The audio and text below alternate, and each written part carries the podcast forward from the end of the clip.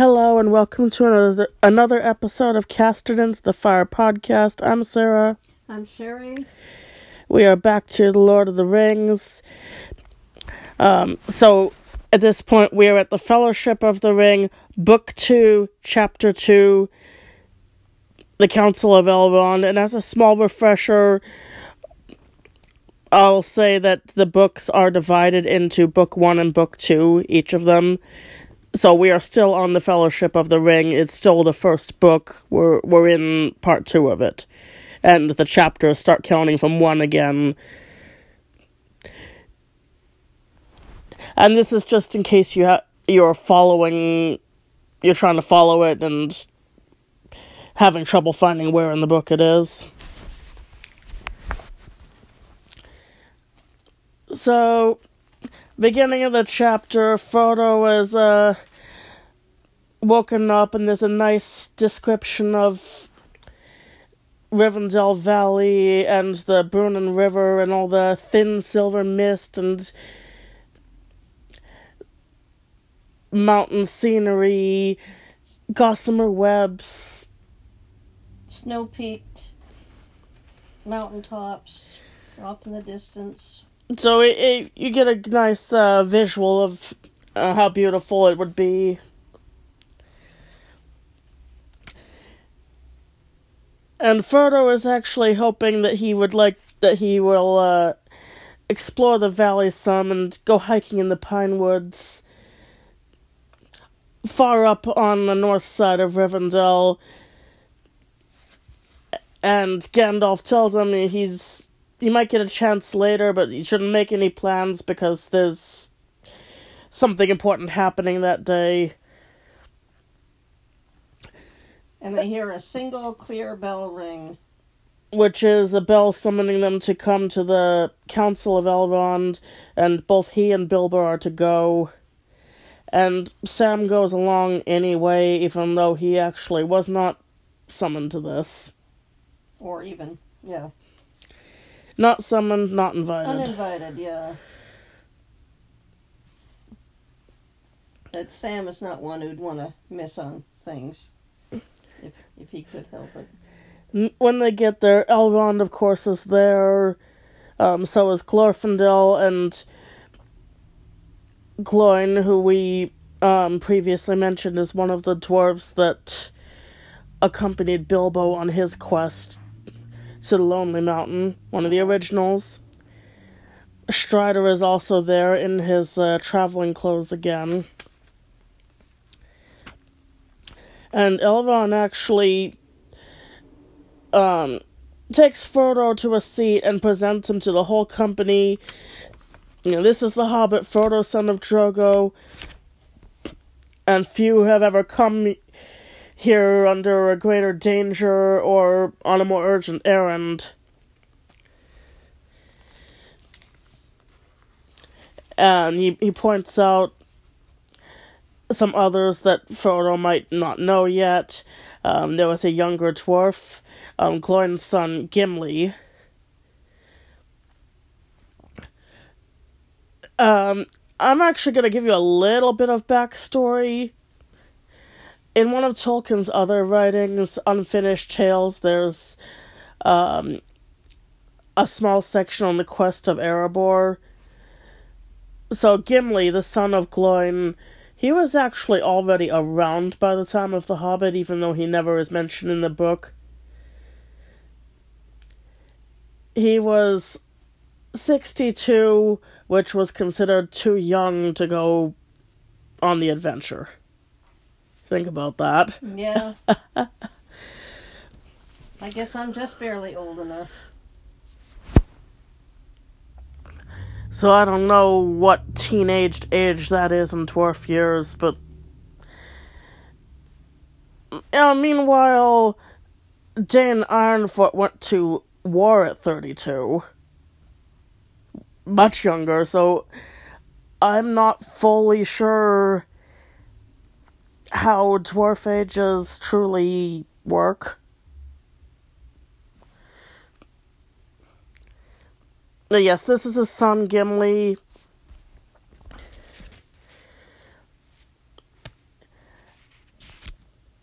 And uh, Frodo was also introduced to the elves Erestor, Galdor, who was an elf from the Grey Havens, who was um, sent there on an errand from Círdan the Shipwright.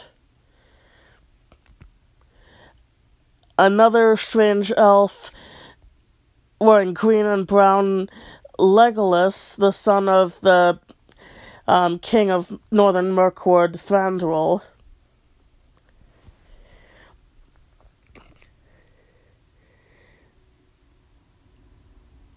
And a man from Gondor in the south named Boromir. Uh, if you're familiar with this story on any level, um, you'll recognize that Gimli, Legolas, and Boromir will all be major characters.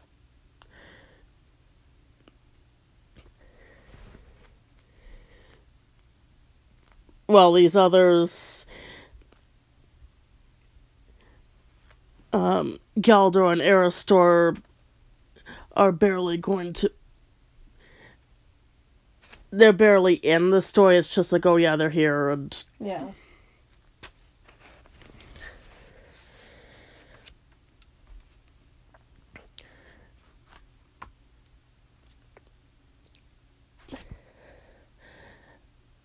So basically a lot of these people have come together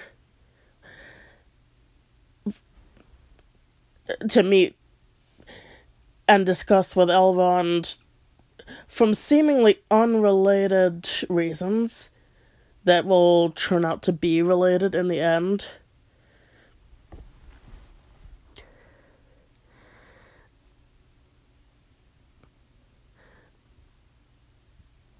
So Gloin's story is that the dwarves of the Lonely Mountain were beginning to be troubled and feeling a disquiet. Some of them wanted to go back to Moria, to their own kingdom, which in their language was called Khazad-dûm, where they had abandoned this kingdom long ago because the dwarves had delved deep there and woken the nameless fear. Um, they don't go into what this nameless fear is. Yeah. And so their whole kingdom is just there, abandoned, and some of the dwarves are interested in trying to take it back again. And none had tried to go back in a long time except for Thor, who had died there. But finally Balin had decided to go, and the current dwarf King Dane didn't want him to, but um, he did eventually go and took with him a whole bunch of other dwarves, including Ori and Oin. So Balin, Ori, and Oin, three of the original dwarves from the Hobbit quest, have all gone to Moria, but this was almost thirty years ago. And at first they were hearing good news, but they haven't heard anything from them in a really long time, and they're starting to be concerned about that. And also, about a year ago, a messenger came to Dane, but not from Moria, from Mordor, a horseman, who, he called Dane to the gate, and he said that Lord Sauron the Great wished for their friendship and would give rings for it, like he gave before. And he asked about hobbits, of what kind they were and where they dwelt, because Sauron knows that one of a hobbit had been known to them in the past. And this, of course, would uh, be Bilbo. Right. And they were troubled by this. Um, they didn't give an answer.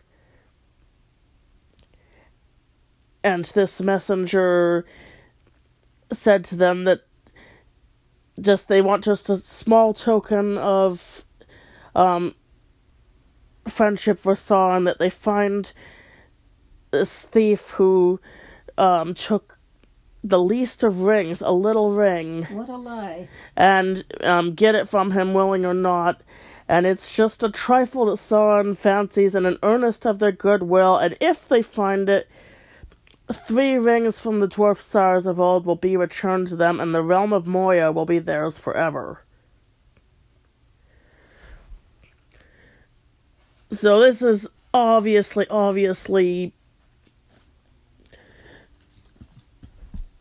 I mean, obviously to us as the readers, this is a trap of some kind. Yeah. But, you know, to the dwarves, this is offering them their old kingdom back. And their rings. Now, this also says to me that whatever is in Moria answers to Sauron. Or why would it be Sauron's to give? Right.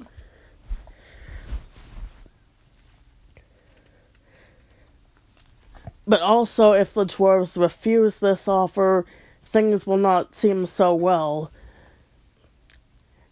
And um, Dane said that he would not answer, but he would consider the message and what it means. And he was told he could, you know, consider well, but not for too long. And Dane says that his time is his own to spend, and this messenger says just says, for the present, and rides off.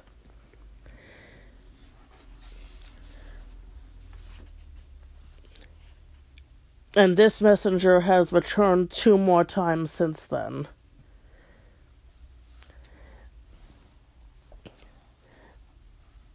So, you know, besides this, Gloin has also been sent by Dane to warn Bilbo that he is sought by the enemy, but also to learn why he why the enemy wants this ring, this least of rings. Right. And he's also learned that similar messengers had come to King Brand in Dale, and King Brand is afraid, and they fear that King Brand might yield. Yeah. And King Brand is already dealing with war on his eastern borders.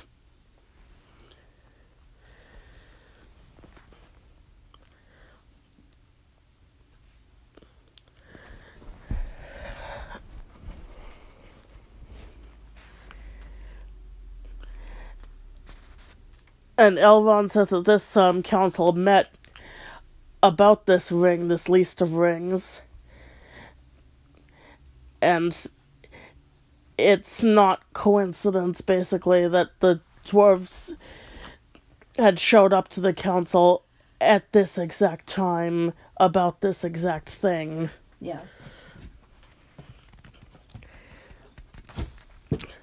And Elrond goes on about the forging of the rings way back in the Second Age. And some of them already knew this, but not every but nobody knew the whole story. So Elrond uh, goes on about the elven smiths of Eregion and their friendship with Moria, and how they were eager for knowledge and Sauron had ensnared them. And at the time Sauron was not yet evil to behold.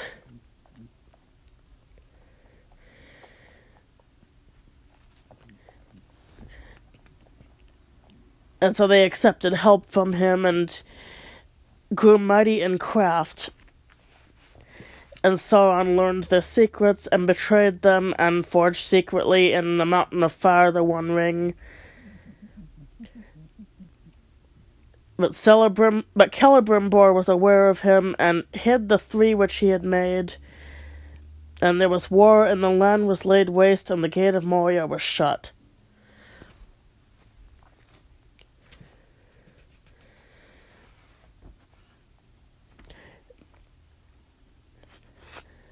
And then traces the story of the ring through all the years.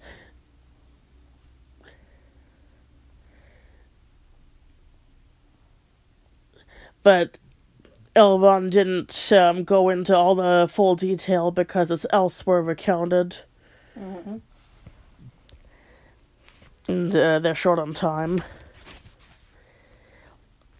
He also spoke of Númenor and its glory and its fall and the return of the kings of men to Middle-earth from the sea, borne upon the wings of storm, and Elendil the Tall and his mighty sons Isildur and Anarion.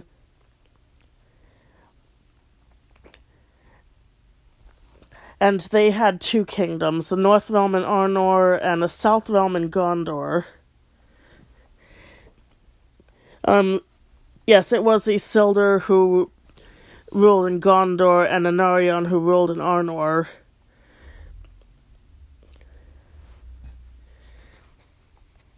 And Sauron assailed them, and they made the last alliance of elves and men, and the hosts of Gil-galad and El- Elendil were mustered in Arnor. And then Elrond starts reminiscing about the splendor of their banners and the glory of the elder days, because he's that old. He was there. Can I throw in something?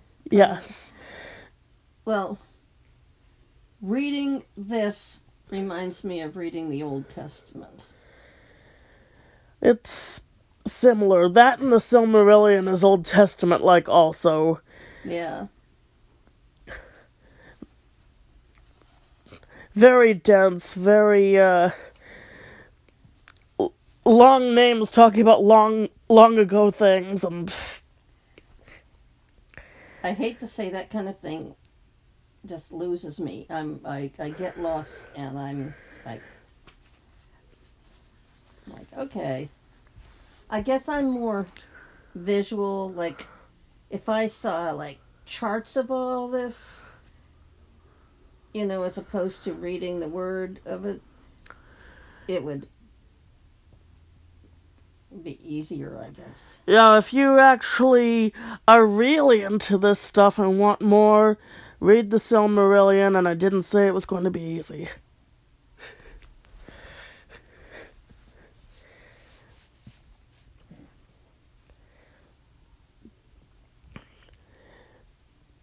Elrond um, goes on about the elder days, and Arendelle, his father, who was born in Gondolin before its fall, and his mother Elwing, daughter of Deor, son of Luthien of Doriath. Yes, go ahead and uh, look up an Elvish uh, family tree there. And he's seen three ages in the west of the world, and many defeats and many fruitless victories. Um, during the last alliance of elves and men, he was the herald of Gil-galad and marched with his host.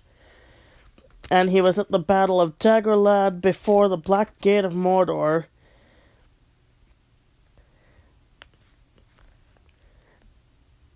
And that's where the last combat was with Sauron, where both Gil-galad and Elendil died.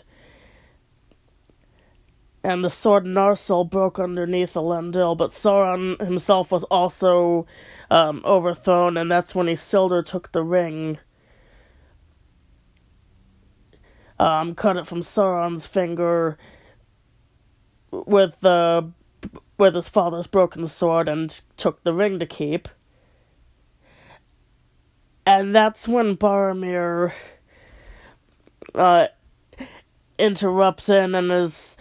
Like, that's what became of the ring, and if if there was any story of that in the south, it's been forgotten, and he'd heard of the great ring of him that we do not name,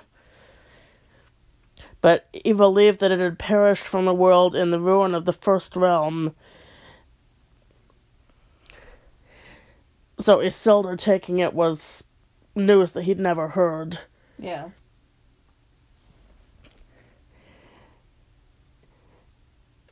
And Elrond goes on about how Isildur took it, but he shouldn't have taken it. He should have cast it back into Orodruin's fire that was right there at the time.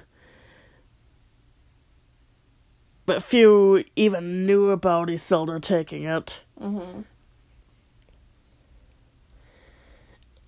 And it was only him who was...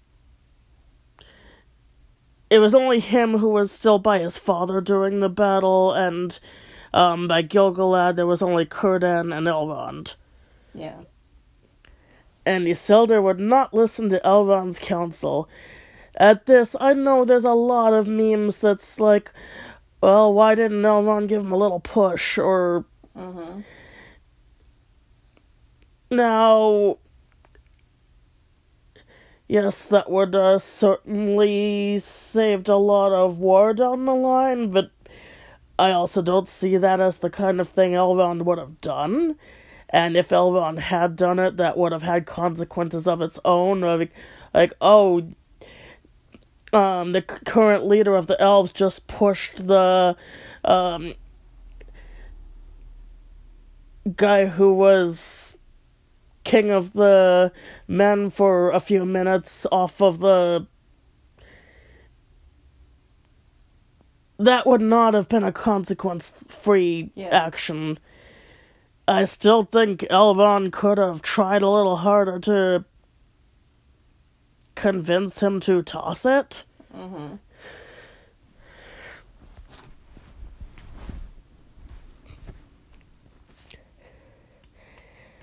From Isildur's point of view, taking the ring was a weregild for his father and his brother.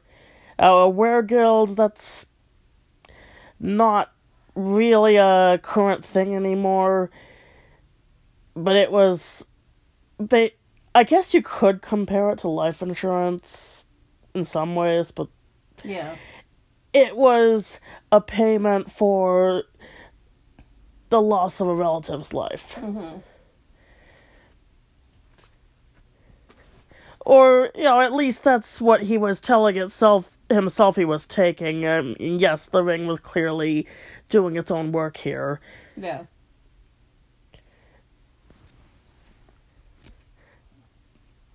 But it's a thing that used to exist that doesn't exist in the same form now.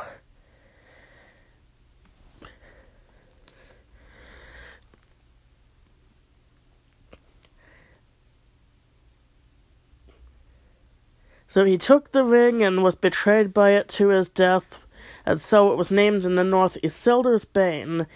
And by betrayed by it, it means it popped off of his finger where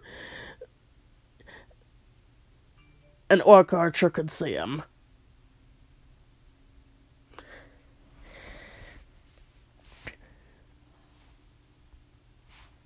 So any of this story only came to the North, only came to a few...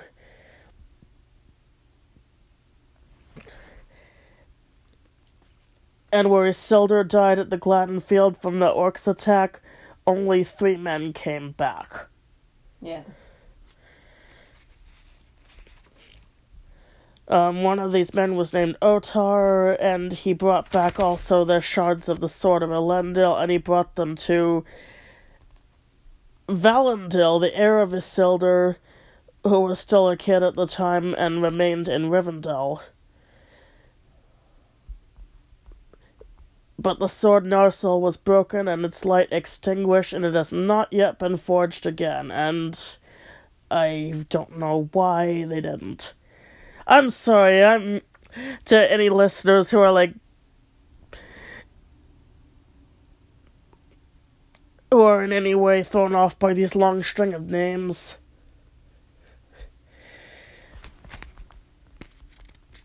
I know this episode is a little less uh, organized than it ought to be.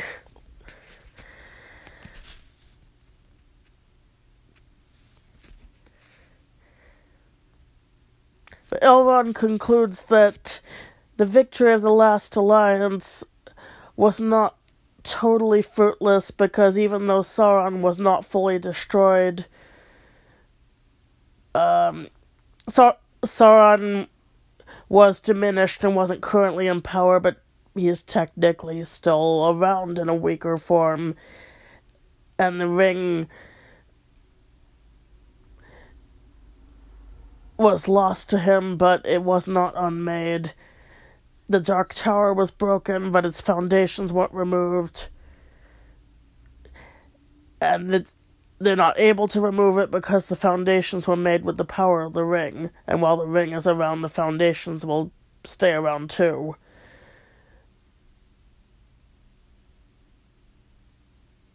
I don't know what these foundations were made from. I don't know.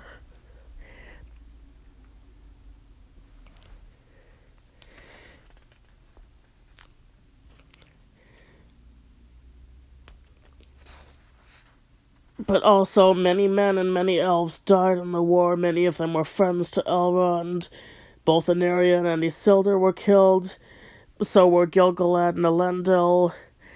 And never again will there be any such league of elves and men, because men multiply and the elves decrease, and the two kindreds are estranged.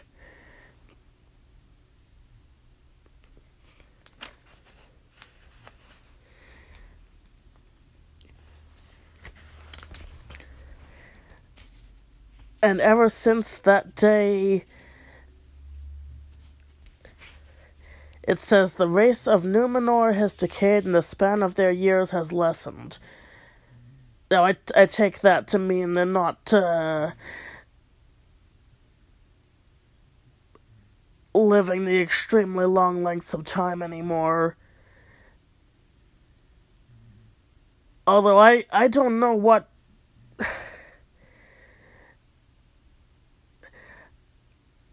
Okay, Aragorn, at the time of this, he's eighty-seven. He's eighty-seven and is fit and adventuring on foot.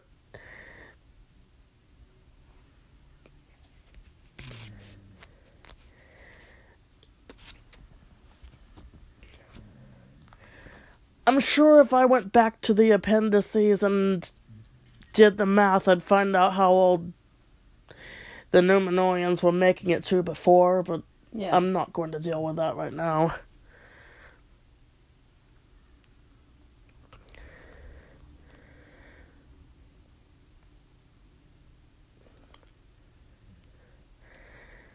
So in the north,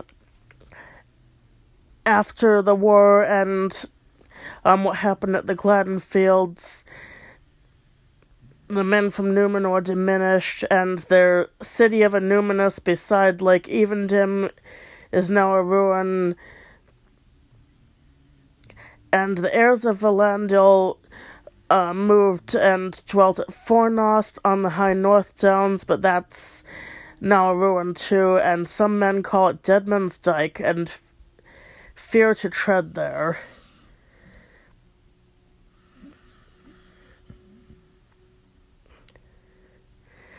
So the implication I get is um, the men of Arnor are basically all but totally gone, and it's mostly just ruins and tombs from them now of what used to be the North Kingdom.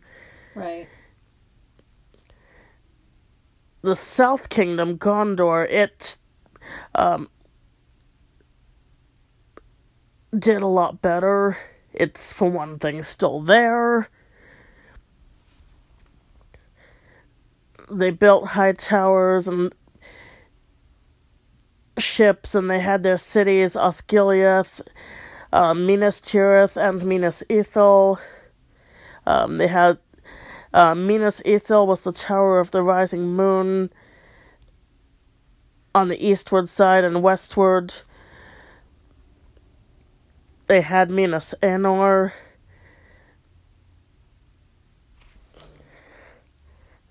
I'm sorry, I'm like starting to stumble over all these, uh...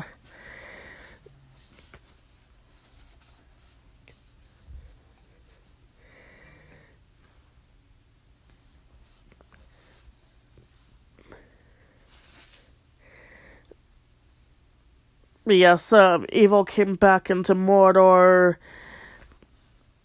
Um, they um, took over Minas Ithil, and now it's Minas Morgul, the Tower of Sorcery. Minas Anor was renamed. It's now Minas Tirith, the Tower of Guard. And now Minas Morgul and Minas Tirith are at war all the time. And Osgiliath, between them, is a ruin where shadows walked, which is not further gone into.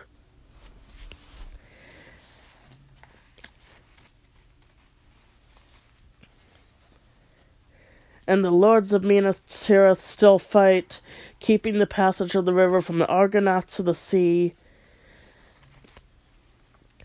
So this is, I guess, from their founding until now.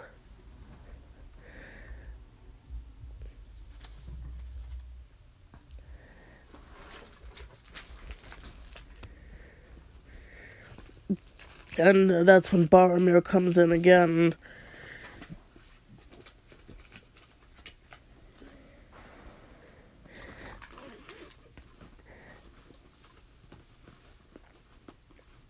And speaks of how they're... I'm sorry, I'm... As they're, they're still at war with the enemy there, and... Um... Gondor still has its pride, it still has its dignity, and it's by their valor in battle that the wild folk of the East are still restrained and the terror of Morgul kept at bay, and it's because of them that there's still peace and freedom in the lands west of them.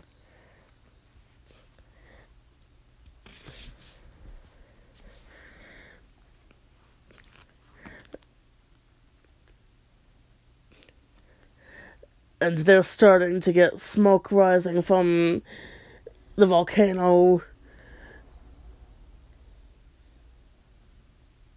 which I guess is being attributed to Sauron as opposed to any uh, anything in Mordor having any natural uh, weather patterns. Yeah.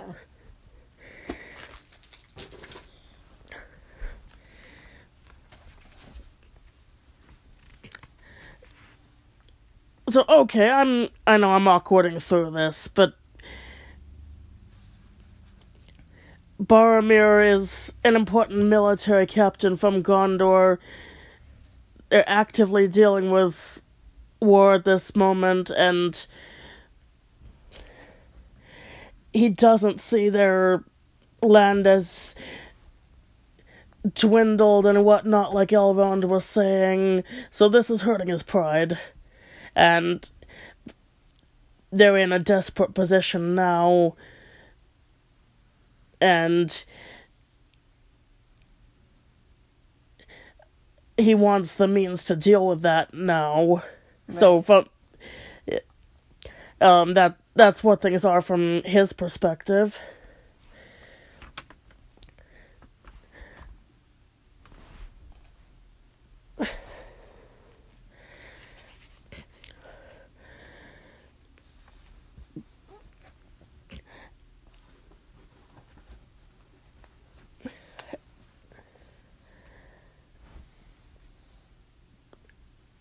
And he's also had a um, black horseman appear, and when that happened, fear totally fell on um, both men and horses, and their forces, which were um, fighting in the area of Osgiliath, um, they were defeated, and the last bridge over the river was destroyed. And he was part of the company that was holding that bridge. And only four people escaped by swimming. Him, his brother, and two others. I have a question about black horsemen. Yes. It's it's the horse black. Yes. Always? Yes. Plus, they're wearing black garb. Mordor is very into the aesthetic here. Right. So nobody else would probably want to have a black horse out of fear that they might be mistaken. And also Mordor is later found out to actively be stealing black horses from other people to... To keep their right. stock. Okay. So there are fewer black horses around elsewhere because they're being taken. Yeah.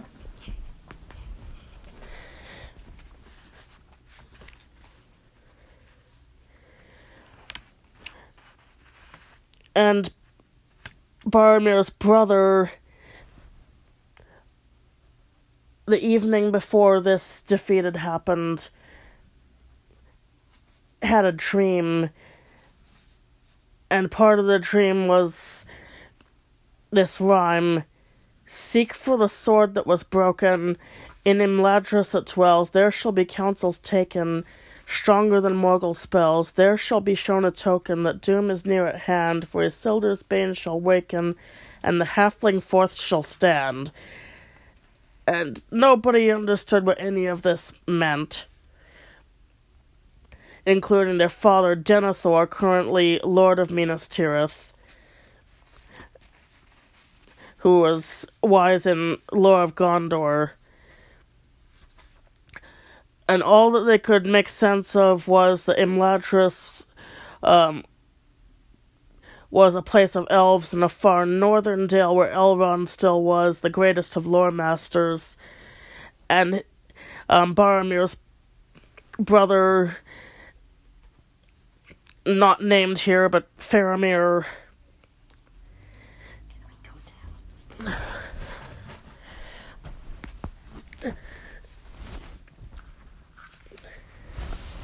he wanted to go seek for Imladris because it was in the dream. But Boromir wanted to take the journey himself, and his father Denethor didn't want him to go. But he did end up being the one who went, and it was a extremely long journey to get there.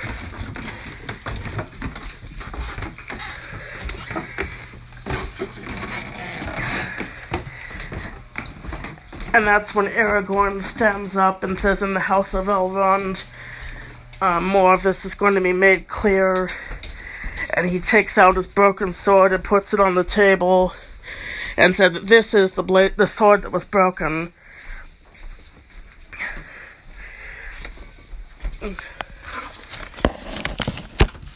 And Boromir asks, "Who are you and what do you have to do with Minas Tirith?" And Elrond introduces him as Aragorn, son of Arathorn, descended through many fathers from Isildur, Elendil, son of Minas Ithil. And he is the chief of the Dunedain in the north, and few are now left of that folk. Who I take to be the descendants of this kingdom of Arnor that's been destroyed for a lot of years.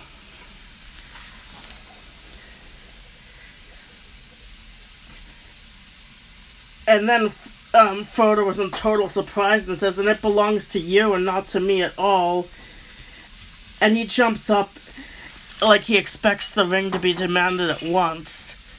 So here's Frodo, he's already starting to worry about losing the ring.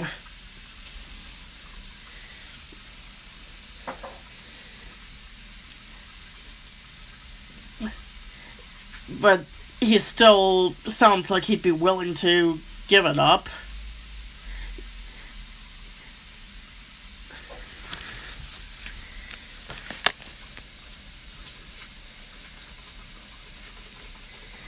Like, he's quick to say, "Oh, it doesn't belong to me after all," but he also sounds like he's a little worried about losing it already. Right.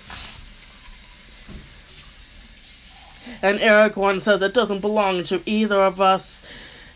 And it's just ordained that you should hold it for a little while," meaning to Frodo. And Gandalf tells him to bring out the ring, because the time has come, and Boromir will understand the remainder of the riddle. So there's Frodo holding up the ring, and Elrond says, "Behold, Isildur's bane."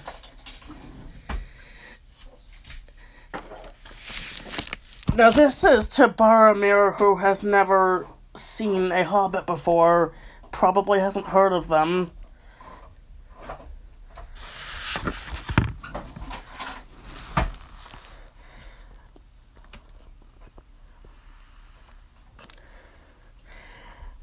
And so he's muttering about whether the The doom of Minas Tirith has come at last, and why then should we be looking for a broken sword? and Aragorn says that this it did not say the doom of Minas Tirith, but that doom and great deeds are indeed at hand.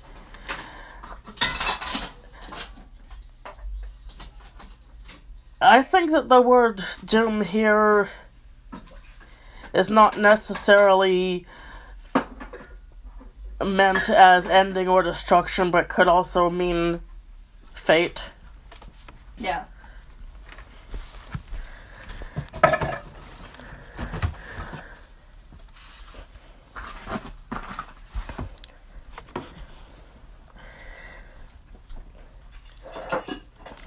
So it is explained that this is the same sword as the sword of Elendil that broke all those years ago, and it's been kept as an heirloom of their house for all that time.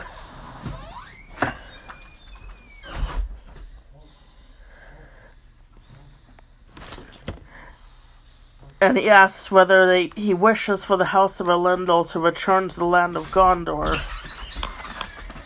And Boromir said he was not sent to beg any boon, but to seek only the meaning of the riddle. But they're hard-pressed, and the sword of Elendil would be a help beyond their hope, if such a thing could indeed return out of the shadows of the past. And he looks at Aragorn with doubt.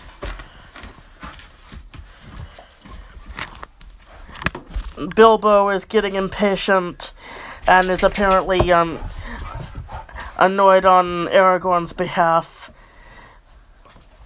And he just suddenly stands up and gives the rhyme in full. All that is gold does not glitter, not all those who wander are lost. The old that is strong does not wither, deep roots are not raised by the frost, are not reached by the frost. From the ashes a fire shall be woken, a light from the shadows shall spring. Renewed shall be blade that was broken, the crownless again shall be king. And yes, that's right, that's the source of the not all who wander are lost bumper sticker that a lot of cars have. For some reason, usually without the those.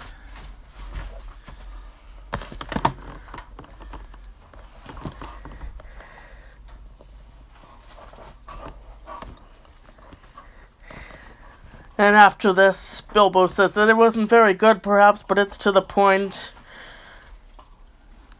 And if it was worth a journey of one hundred ten days to hear, you'd best listen to it.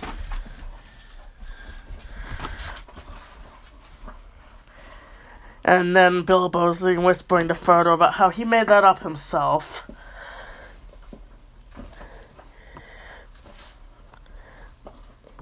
For the Dunedain a long time ago when he first um, told about himself, and he wishes that his adventures were not over and he could go with him when his day comes.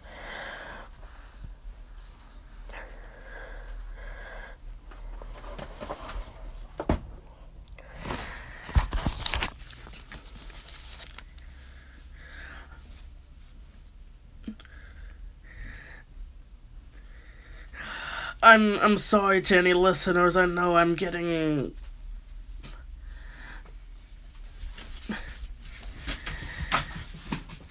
off on a lot of tangents with this.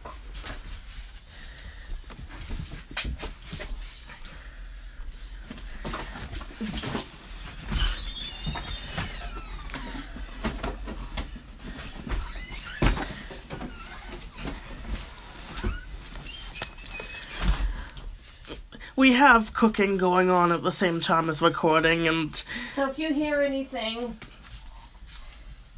making coconut curry soup. Aragorn, he says that he knows he doesn't um, resemble all those figures out of the past very much, and him and his other um, Dunedain, they're rangers of the wild and they're hunters, but they're hunters ever of the servants of the enemy. And the enemy are found in many places, not just Mordor. And if Gondor has been the stalwart tower against the enemy. They play another part. There's plenty of things are getting past the strong walls and bright swords of Gondor into, you know, lands far beyond them. And the North would have known very little of the peace and freedom that uh, Boromir mentioned, if not for them, because dark things come from the houseless hills or creep from sunless woods, but they fly before them.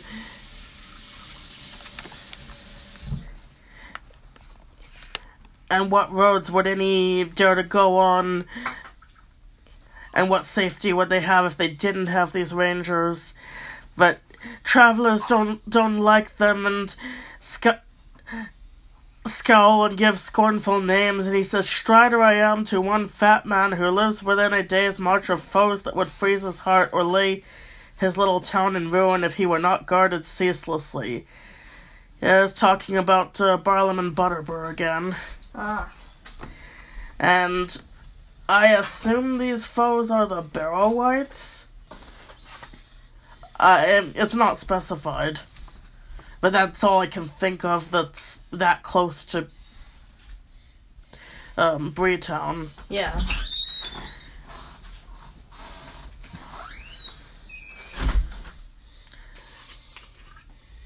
So it sounds like Aragorn and his fellow Dunedain are basically going around and fighting creatures that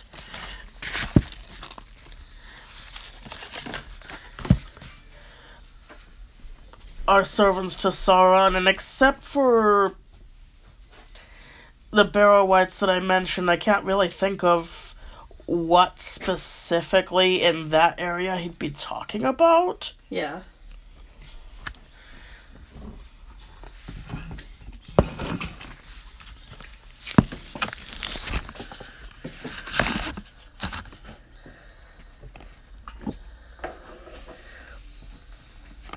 And he says, "If simple folk are free from care and fear, simple they will be, and we must be secret to keep them so, and that has been the task of his kindred, while the years have lengthened and the grass has grown." Now, I'm not sure I uh, agree with the keeping it secret part. Right. I mean, if I lived there and there's anything like that near me, I'd want to know. Maybe not go out... Maybe not go out too late at night. Maybe, um, maybe carry a sword with me when I do it. Move. Move. Well, it sounds like it's still the safest area compared with elsewhere. Yeah. Me, I'm a Shire girl, and only in peaceful times.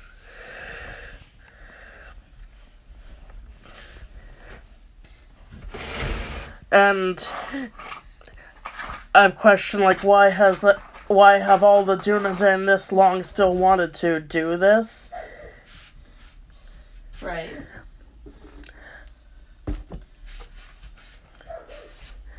I've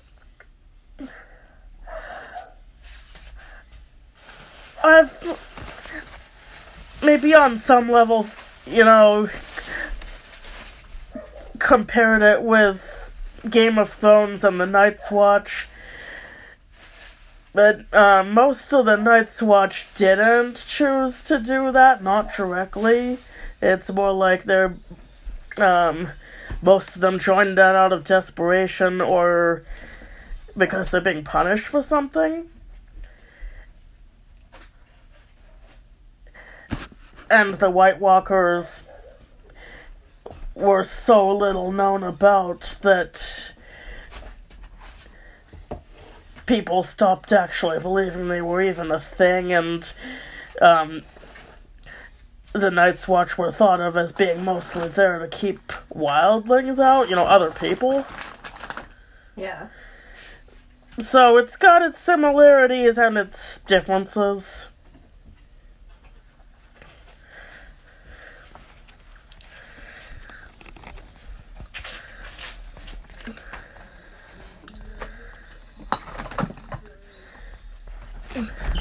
But anyway, after all of that, they've got various people there, all ultimately there on behalf of the ring, and they have to decide what to do with it. They have Bilbo give the full story of um, his encounter with Gollum, and he didn't leave a single riddle out. And he even wanted to give an account of um, the party and his disappearance at the Shire, but Elrond stopped him from doing that. Like, suffice it that it is now passed to Frodo, his heir. And Frodo told of his dealings from, with the ring ever since it passed into his keeping. And he told everything about his journey from Hobbiton to the Ford, and everything that he could remember about the Black Riders. Oh, and Bilbo says that's not bad, and it would make a good story if they hadn't kept on interrupting, and he tried to take notes, and there's whole chapters of stuff before you ever get here. That, folks, is called breaking the fourth wall. And Frodo agrees that it made quite a long tale, but the story still doesn't feel complete, and he wants to know a good deal more, especially about Gandalf.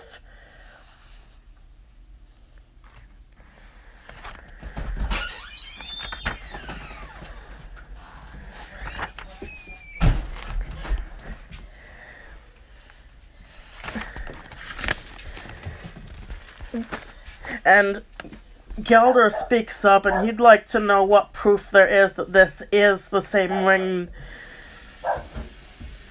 from all of this, and also wants to know what about Saruman. Uh, he is learned in the Lord of Rings, but he is not among them, and what is his counsel if he knows about these things also?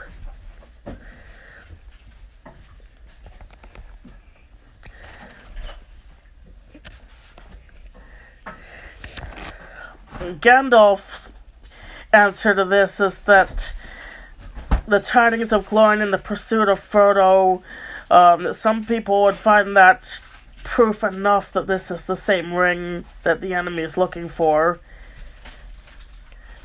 It's a ring. The nine are all kept by the Nazgul. The seven are all taken by Sauron or destroyed.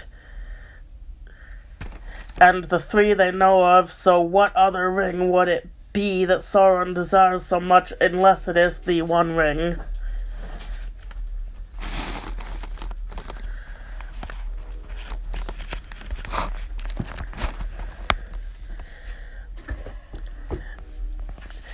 And Gandalf says there has been a long time between the loss of the ring and the finding it, but they're f- filling in the gaps about that at last.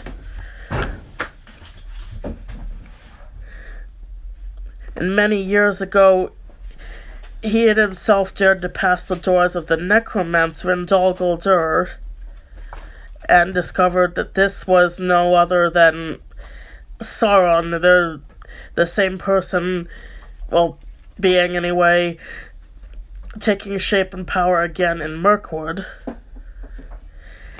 And Saruman had dissuaded them from open deeds against him and suggested they watch only. But finally, as the shadow grows, Saruman had agreed, and the council put forth its strength and drove the evil out of Mirkwood. And that was the same year as the finding of the ring, which is a strange coincidence if it is a coincidence. But it was too late. Sauron had been governing Mordor from far off, and all he had to do was just move on over there as soon as he'd been uh, ousted from Mirkwood.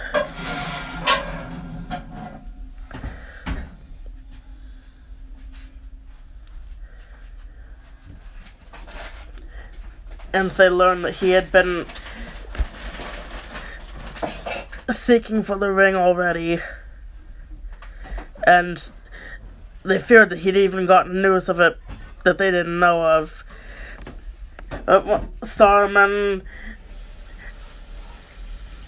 said no, and that the ring wouldn't be found again in Middle-earth.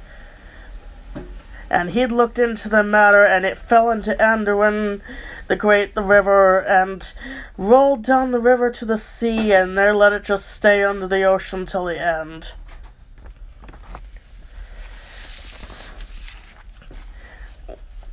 Which was really Saruman was looking for it himself, uh, as I'm about to go into, and so was trying to re- reassure the others about it so they wouldn't look into it also. And no, I don't think a heavy gold ring is that likely to just go down river to the sea that easily.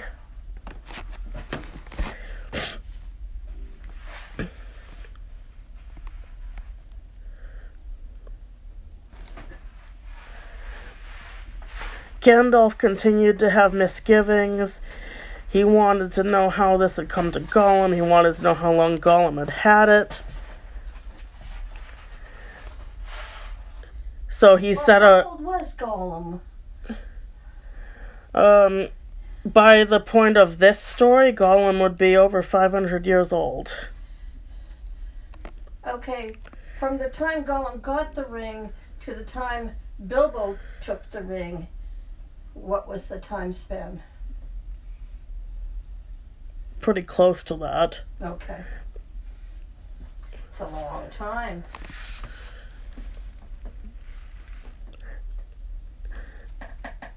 That's very suspiciously long time for a creature that is not supposed to be immortal. I mean, not that there weren't various beings that were, and... Right. How many really knew what Gollum originally was. Right. So Gandalf sets a watch for Gollum, thinking he's going to come out looking for the ring eventually. Which he does. But he still, he gave Gandalf the slip and um, couldn't find him. And Gandalf gonna let the matter go, and watched and waited only a lot of time passed. And then Gandalf again has a sudden fear. Where did the Hobbit's ring come from? What if, what should be done with it if his fear is true? And worries about what if the wrong person talks about it? And this is seventeen years ago before the present. Right. Well... The fewer that know about the ring, the better. The fewer that know, the better. What is that, loose lips? Loose lips sink ships. Yep. And Gandalf became aware of spies of many sorts gathered around the Shire, including beasts and birds. I've already overdone this subject of it being confusing and not clear to me when an animal... in a Tolkien book, it, it has some kind of alliance with good or evil, and when it's just an animal, yeah, it's it's not as the division's not as clear as it is in, say, a Brian Jake's book, right? Where there's like birds that are just birds, and there's talking animals with their own. Usually very obviously good or evil side. Right. It's a weird thought to me that any animals, except for maybe the eagles or the talking ravens, would have any alliances of any sort. Right. Oh, they come across as just regular animals. If I was walking in Middle-earth and I saw an animal and it wasn't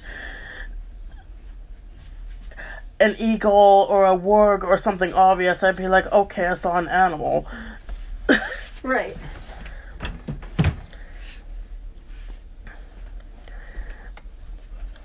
So after Gandalf somehow finds out that spies, including animals, are spying, he gets help from Aragorn, he talks with him about this stuff, and Aragorn's idea is that they should hunt for Gollum, even though it might be too late. And Gandalf thought that it seemed fit that Isildur's heir should um, work to repair Isildur's fault, which actually, um, that's not quite fair. Actually, no, no, Aragorn, I'm sorry. Aragorn thought that Isildur's heir should repair Isildur's fault, which, well, it's better than Gandalf uh, saying that.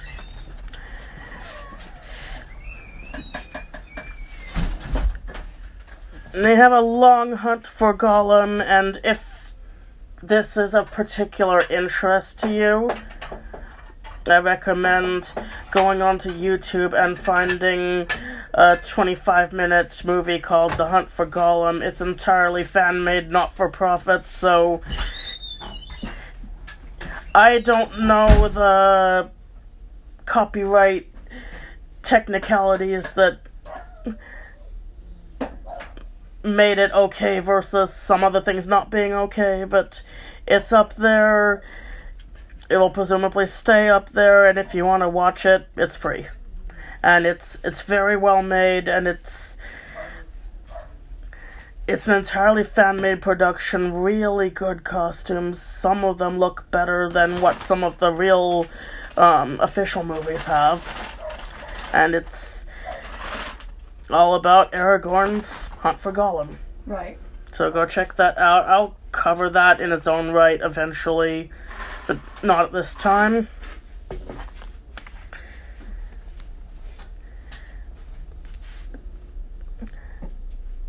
So, yes, they have a long search for Gollum all over the place, including at the edge of Mordor itself, and they heard a rumor of him, but they didn't find him.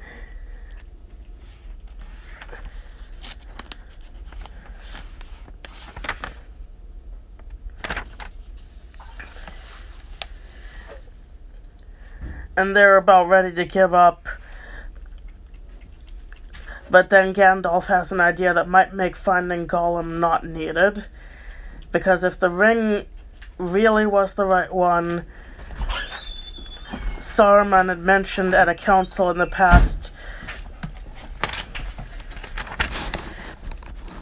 that the nine, the seven, and the three each had a gem on them, but the one had no gem, and it was unadorned and looked like a lesser ring unless you put it in, but it, it had marks on it that were put there by the maker that the skilled could still see and read, but what those marks were didn't say.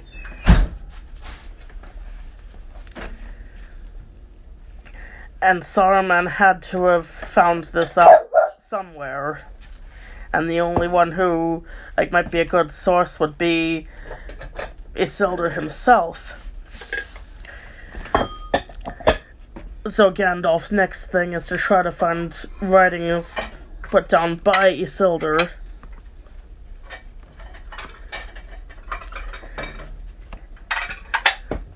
So he journeys to Gondor himself. And in the past, wizards were welcome there, especially Saruman.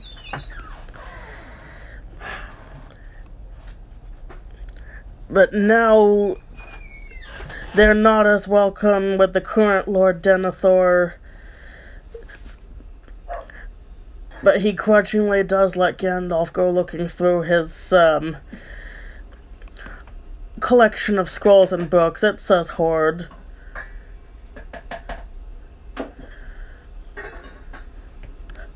I'm like, disorganized library? But only if he is sticks to what he says he's going to look at, which is records of ancient days and the beginnings of the city. And he's more worried about what's going to happen. Um, doesn't care about stuff from the past. But unless Gandalf has more skill than Saruman, who has studied there long, he's not going to find anything new there. That it that Denethor, the master of the lore of the city, doesn't know already.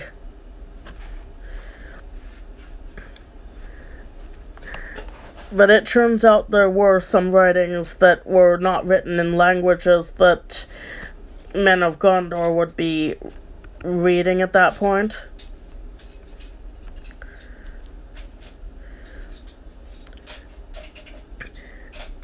And Gandalf did find a scroll that was written by Isildur that he thinks only he saw, that only he and Saruman ever read.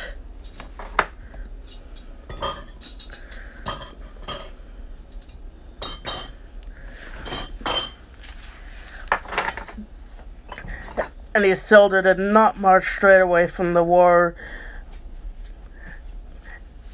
And once again, Boromir, he, he steps in, and some in the north maybe think think that, but all know in Gondor that he went first to Minas Ithil, and he dwelt there a while with his nephew Meneldill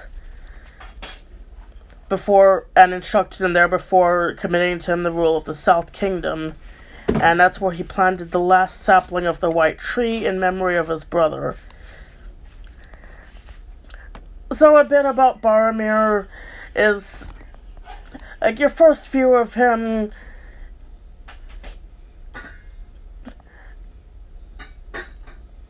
he's proud, he's got, um, he, he's sensitive to slights about, you know, his land and, um, what they do or don't know there already. I don't want to give a whole, like, this, a whole dissertation of who Boromir is as a person, like, all at once, because we've got a whole book for that. Right. But, uh, he's a complicated character.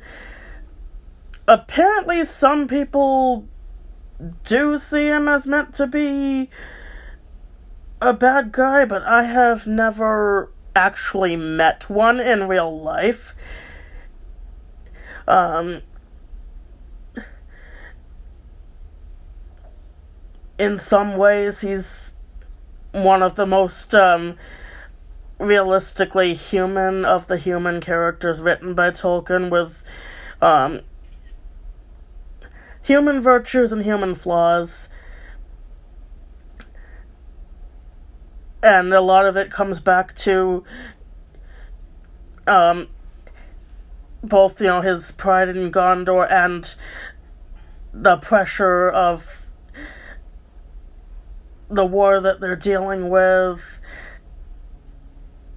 and most likely his father Denethor not being the easiest dad to have, even if um, he was the favorite son.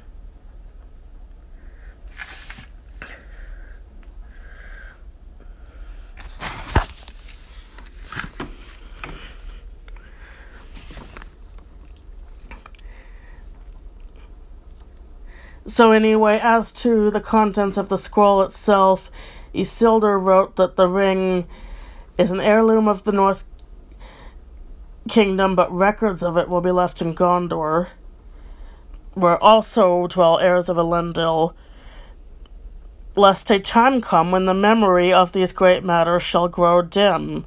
I'm reading this pointedly. It was hot when I first took it, hot as a gleed, and my hand was scorched so that I doubt if ever again I shall be free of the pain of it, Yet even as I write it is cooled, and it seemeth to shrink, though it loseth neither its beauty nor its shape. Already the writing upon it, which at first was as clear as red flame, fadeth, and is now only barely to be read. It is fashioned in an elven script of a region, for they have no letters in Mordor for such subtle work, but the language is unknown to me. I deem it to be a tongue of the black land, since it is foul and uncouth. What evil it saith I do not know, but I trace here a copy of it, lest it fade beyond recall. The ring misseth, maybe, the heat of Sauron's hand, which was blacking yet burned like fire. And so Gil-galad was destroyed, and maybe, were the gold made hot again, the writings would be refreshed. But for my part, I will risk no hurt to this thing. Of all the works of Sauron, the only fair, it is precious to me, though I buy it with great pain. So, you're already noting that the ring changes shape of its own accord. Um, apparently Sauron is very hot like fire. Uh, Sauron is not yeah. human, he's a Maya. Didn't but... somebody grab the ring and got burned and could feel the pain forever after? Yep, that's same. That's the guy. Yet, didn't... Was it Gandalf that put it into the fire and didn't get burned from it by...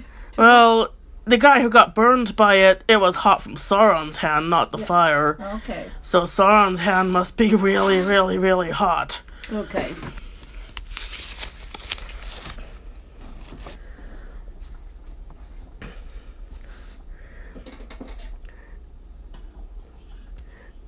Um... We know that the writing on the ring was in the Black Speech, which was the language of Mordor, but it was written in Elven script because the letters from Mordor wouldn't work for the um, the ultra fine print that's being put on the ring like that.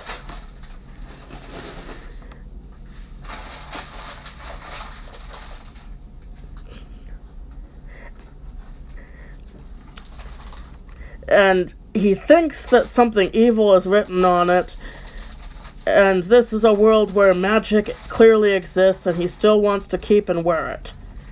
And he said, he said it is the only fair work of Sauron, meaning beautiful, okay, at least on the surface, I guess.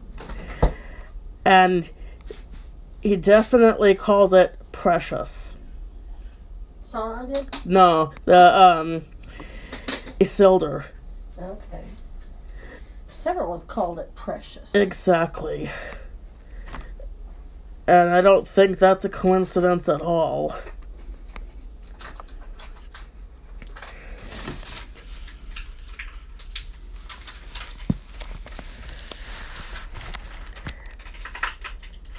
So that gives Gandalf something more to work with. You know, he can, he knows he can try putting it on a fire.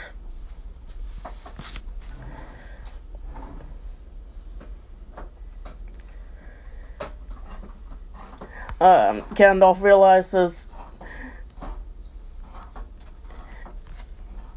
that the writing was in the tongue of Mordor and the servants of the tower, and what it said was already known, because in the day that Sauron first put on the ring, Celebrimbor, maker of the three rings, was aware of him, and from afar heard him speak the words. Ah. Now here I'm going to admit I have a hazy memory of something. I've had other copies of Lord of the Rings. I've, re- when I was a kid, I was reading from the library copies from the first. I thought that one of them showed the writing. The copy showed the writing? Yes. Or maybe I'm just mistaken about when the writing is shown. Maybe it was in another part of the book, and that's why I'm... Well, I remember seeing the writing, but I'm not sure... Yes, I am sorry. Yes, this is me making a mistake, because the part where the writing is shown is back in that Shadow of the Past chapter where Gandalf put the ring in the fire. Because I was thinking that a copy of the writing is shown in the...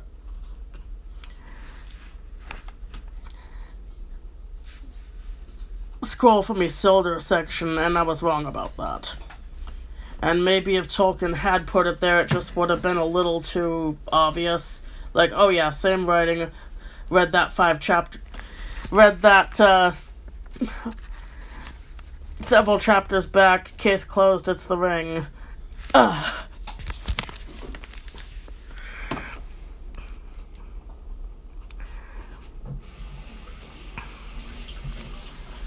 Yeah, not five.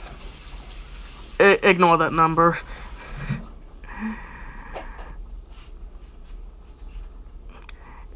Gandalf leaves Denethor, heads northward.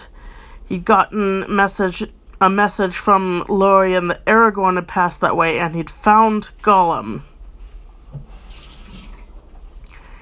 And into what um, deadly perils he had gone alone, he dared not guess.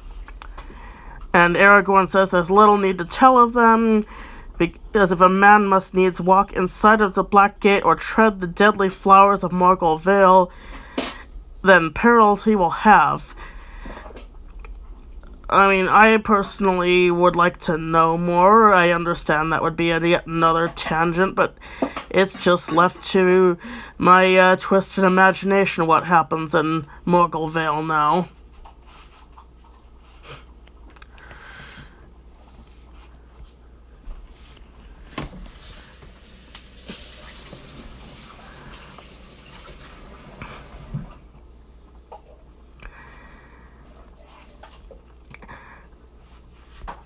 But he does finally find Gollum on the edge of the dead marshes, just looking into some stagnant water. Grabs Gollum. Um, Gollum bit him. Aragorn wasn't gentle back. He was covered in green slime. I assume Gollum. Gollum was covered in green slime, yes. I'm sure Aragorn well, got were... some... Having, yeah, they would have both. I'm sure it. They both had plenty of green slime. Yeah.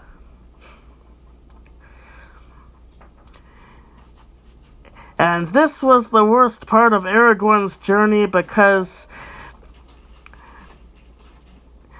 he's dragging Gollum along, who's not enjoying this journey either, and has to watch him constantly so he doesn't escape. And is heading in the Mirkwood direction, and uh, Gollum is not getting any drink or food.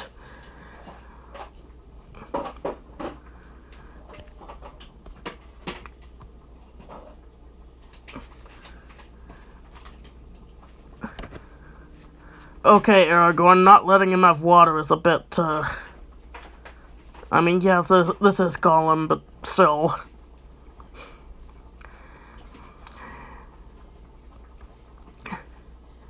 How long is it? I mean...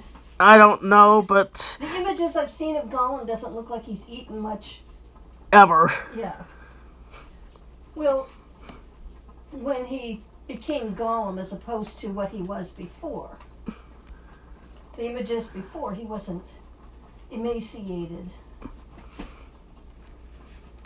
How long can a Gollum go without water? I mean, a... a human person who is, uh,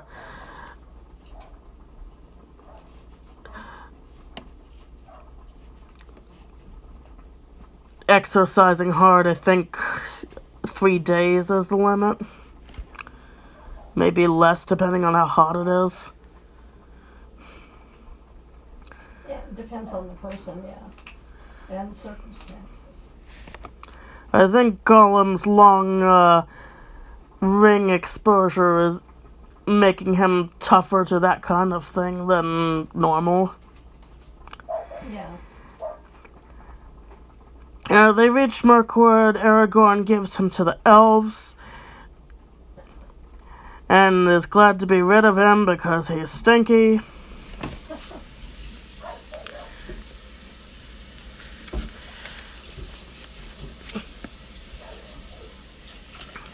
Now I'm visualizing Gollum getting a bath. I know, right?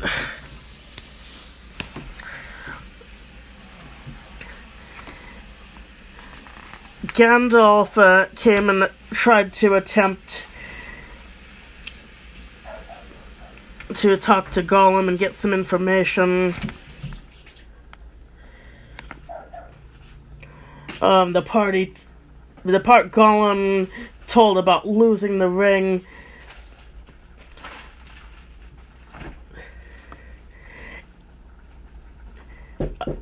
it didn't match Bilbo's original story. But that didn't matter much because he'd already guessed it.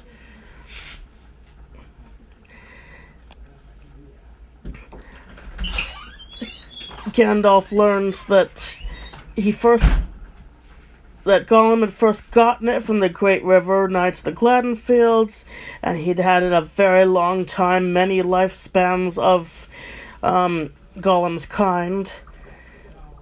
And the power of the ring making him live that long is a power only the Great Rings have. And between that and finding out that when he puts it into the fire at Frodo's house, it showed the letters as and the two proofs of it being the ring. And he read the words Ashnazg Durbatulluk, Ashnazg Gimbatul, Ashnazg Thakatulluk, Ag Burzum Ishi Krimpatul. And when when uh, Gandalf re- um, gives those words, it sounds very menacing, and a shadow seems to pass over the sun, and the porch grew dark, and the elves covered their ears.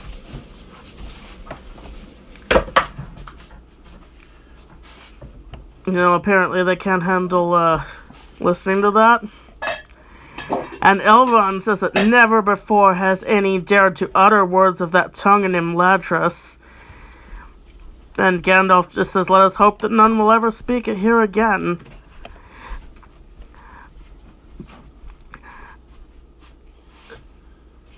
But they're, they're at risk of that uh, being heard all over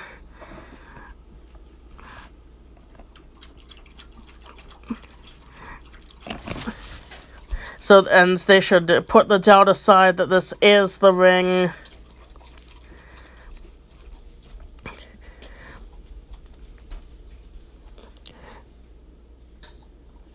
The one ring to rule them all, one ring to find them, one ring to bring them all, and in the darkness bind them.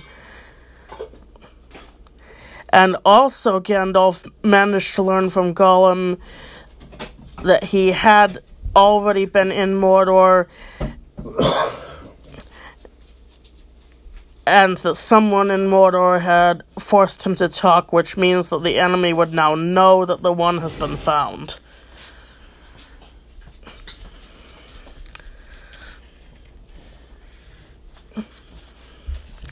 Boromir asked uh, what happened to this uh, small thing, this Gollum, small but great in mischief, and what doom was he put to? And the answer is, he is in prison, but no worse.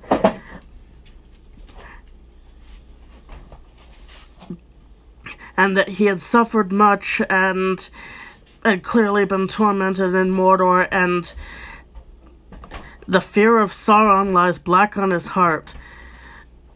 And he's glad that he's safely kept by the watchful elves of Mirkwood. But But yes, he yes he also thinks that Mordor probably let Gollum loose on purpose on some evil errand. Yes. The reason why Legolas is here is to say that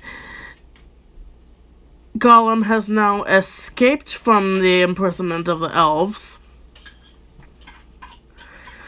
And Aragorn um, wants to know how that happened. And Legolas says it wasn't through lack of watchfulness, but perhaps through overkindliness. They they guarded Gollum, but um, they were wearied of that. But Gandalf hoped that there would st- still be a cure for him, and they didn't have the heart to keep him in the dungeon all the time and have him fall into his old black thoughts. And um, Gloin is offended by this because um, he didn't get this nice treatment.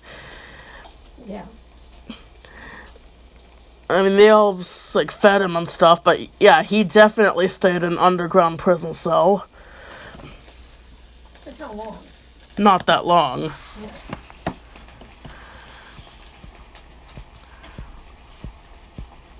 And Gandalf says that was a regrettable misunderstanding and long set right. And if all the grievances that stand between elves and dwarves are to be brought up here, we may as well abandon this council. And Legolas continued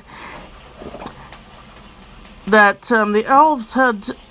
Um, On good weather, they'd, you know, take Gollum walking in the woods, and there was a tree that wasn't near any other trees that he liked to climb and get up into the tall branches and um, feel the free wind. And one day he wouldn't come down, and the guards didn't want to climb after him because he'd learned the trick of clinging to tree limbs with his feet and his hands at the same time. And I'm like, those are what else? Why do they care? Telling me they can't climb trees and deal with a creature that holds on with its feet also?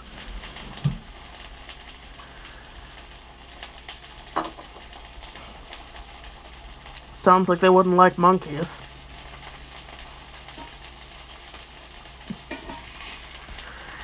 Lemurs, uh...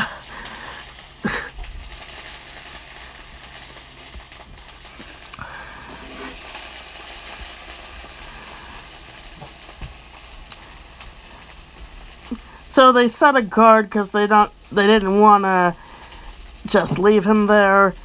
And that night, orcs came.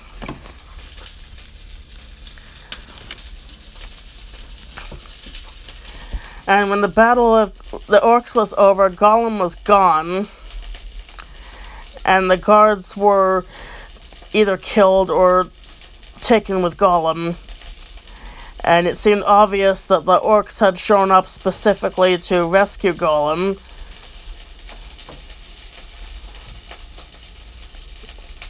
Which would mean there's some kind of use Sauron would have, because there's absolutely no reason I can think of why orcs would want to rescue Gollum, considering how many he's uh, eaten.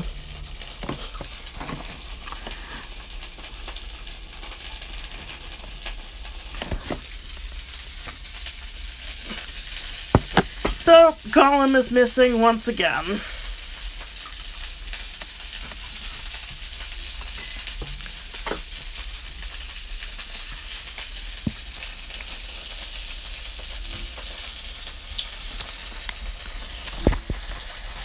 And the final part of Gandalf's story is, it was the end of June, he was in the Shire, and he was still um, feeling anxiety, and he rode to the southern borders, feeling a foreboding of danger, and he got messages of war and defeat in Gondor,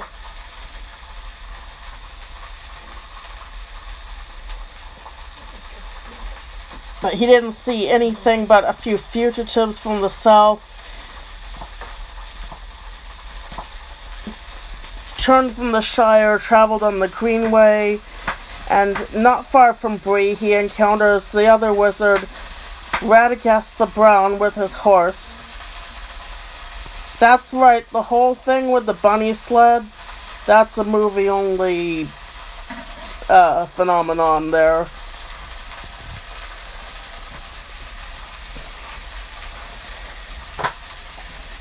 Radagast rides a horse like everyone else.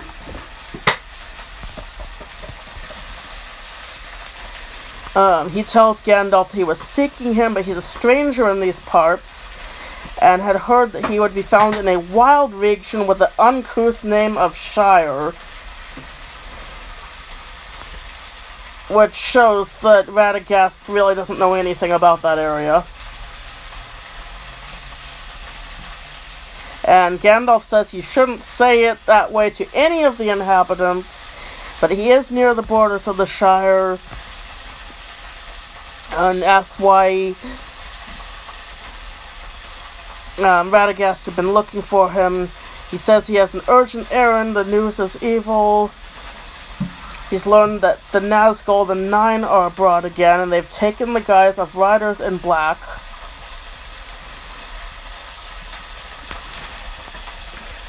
The enemy must have some great need or purpose, and wherever they go, the riders ask for news of a land called Shire, which Gandalf corrects as the Shire. And that really worried him, because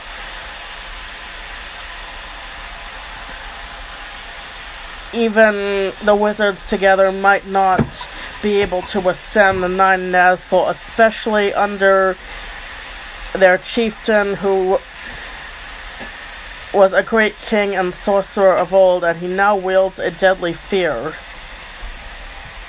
And Gand- Gandalf said that Saruman had told him this, and had also said that if he, if Gandalf feels the need, he will help, and must seek his aid at once, or it will be too late.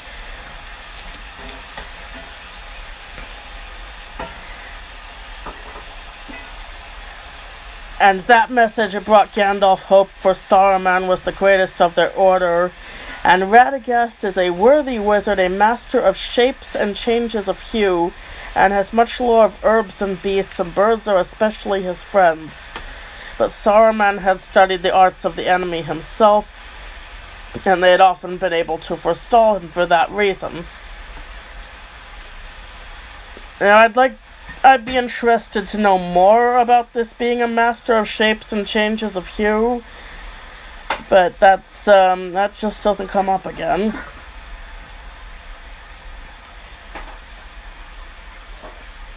And Radagast urges Gandalf to go now, because they've wasted time. He's wasted time looking for Gandalf, and he was told to find him before midsummer, and that's now.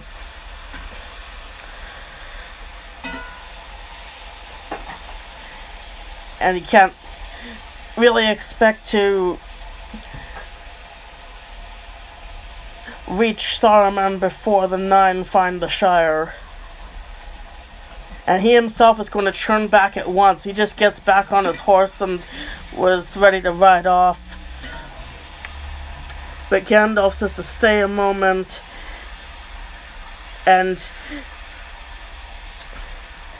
send out messages to all the beasts and birds that are his friends. And tell them to bring news of anything that bears on this matter to Saruman and Gandalf. And let messages be sent to Orthanc, which in hindsight was probably a really bad idea. Yes, let's have all these birds and beasts bring messages to Saruman, who turns out to not be so trustworthy as they think.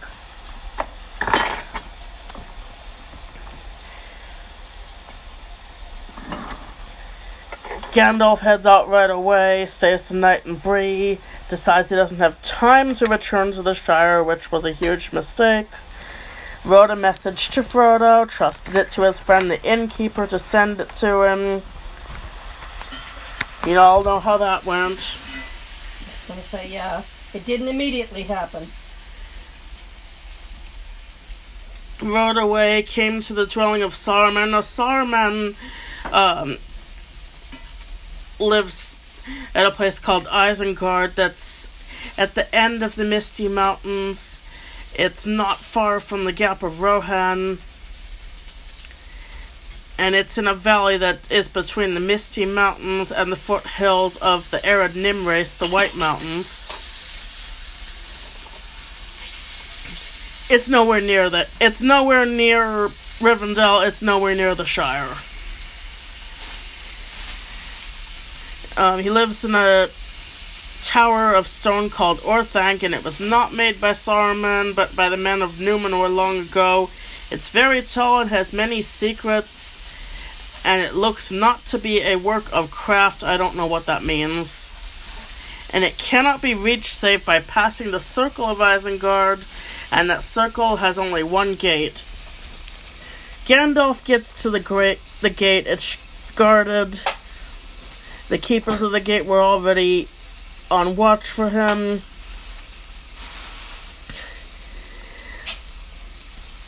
Gandalf comes and um, Saruman says, "So you have come, Gandalf." And he tries to say it in a normal way, but Gandalf sees a white light in his eyes as if a cold laughter was in his heart. So already something seems off.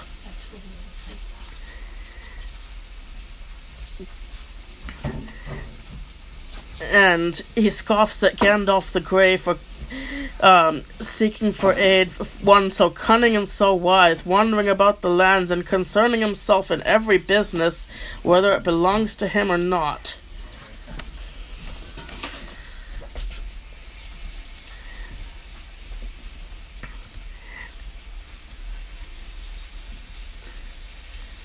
And Gandalf says, if he's not deceived, there are things moving which will require the union of all their strength.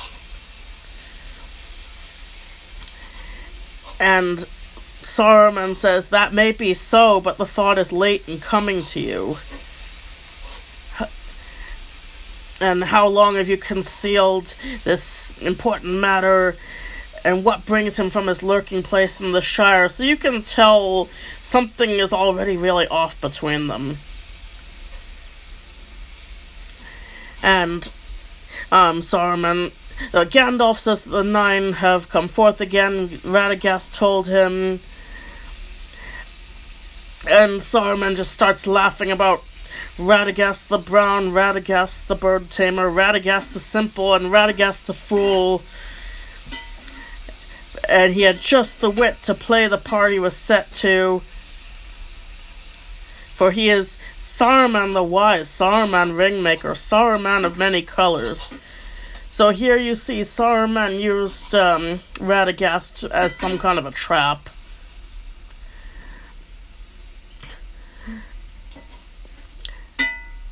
And Gandalf looks and sees that the robes which seem white were actually woven of all colors, and if they moved, they shimmered and changed hue. Which I... How do you picture that? What? Like a prism sort of thing? Or Saruman's robes that look white but they're not. They're many-colored. I can't remember the term for that, but yeah. It's it's like opal. And opal, you look at it different ways. Or... Um, how white light is actually a rainbow... Labradorite. And you look at it at different angles and you see different colors. And I'm into rocks, so. But that's what I think.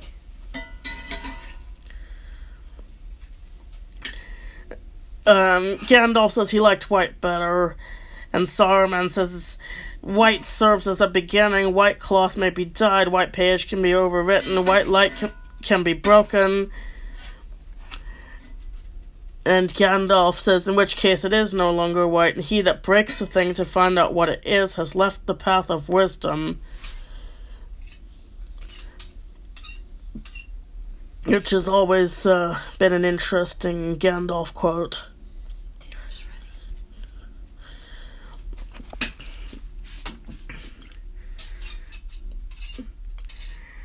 ready. Um, Saruman goes on about how the elder days are gone, the middle days are passing, the younger days are beginning, the time of the elves is over, and our time is at hand, and the world of men, and um, they must rule it. And they need to have power, and power to order all things as they will, for the good which only the wise can see. So at this point, Gandalf is... Sorry. Saruman is pretty much revealing himself. He wants... He wants power, and he wants to rule over... Um... men. Sounds like some people today. Yeah. And um, he wants Gandalf to join in on this. And a new power is rising, and against it the old allies and policies will not avail them at all. No help, no hope left in elves or Númenor. And they should join with that power because it would be wise. And as the power grows, its friends will also grow.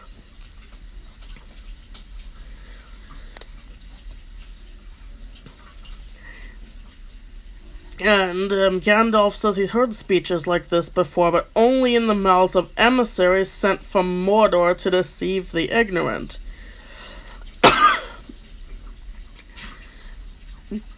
I think you can uh, likely, uh, I mean, you the listener... can likely see where this is going. Uh, Saruman plans to join with Mordor because they're going to be the winning side and um, sharing the sharing the power themselves.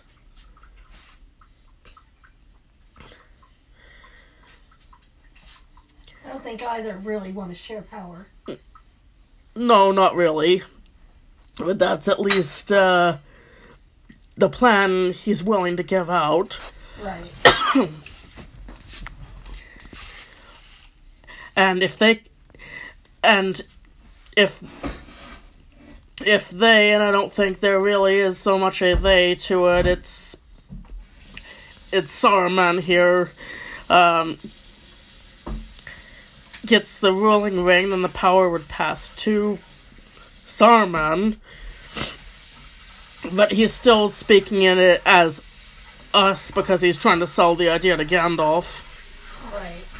And Gandalf says that only one hand at a time can wield the wand, and he knows that well. Don't trouble to say we.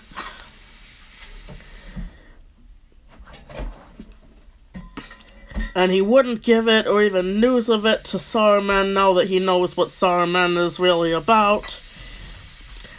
And the choices, it seems, are to submit to Sauron or to Saruman, and he won't take either.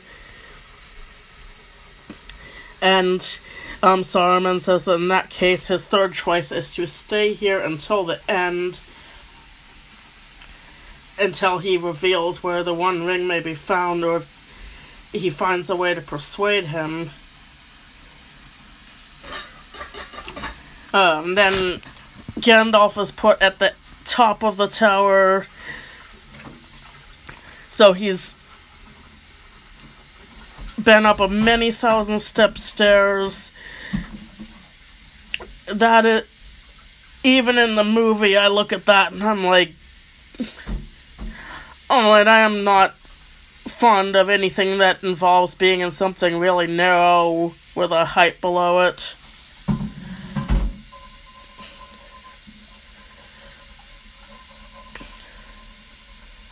I know, and yet I climbed the steps on a fire tower anyway, but... Well, I have found that I have vertigo. I found that out years ago, and Yeah. Not interested in. No, he's up there exposed to the elements. Um, it's strongly hinted that Saruman might be thinking of some means of torture to make him talk. And also he's witnessing um, a lot of wolf and orc activity because wolves and orcs are being housed in Isengard because Saruman is getting his own army. So nothing good happening here.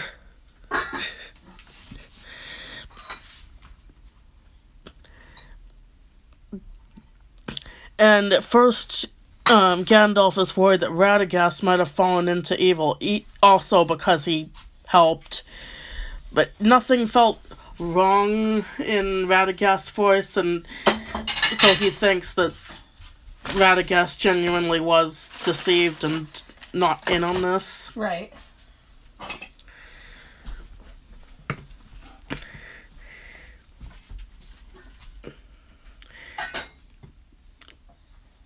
And it says he was up there until summer waned. I don't know...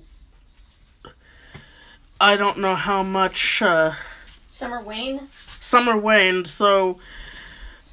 It was midsummer when Gandalf set out to go there.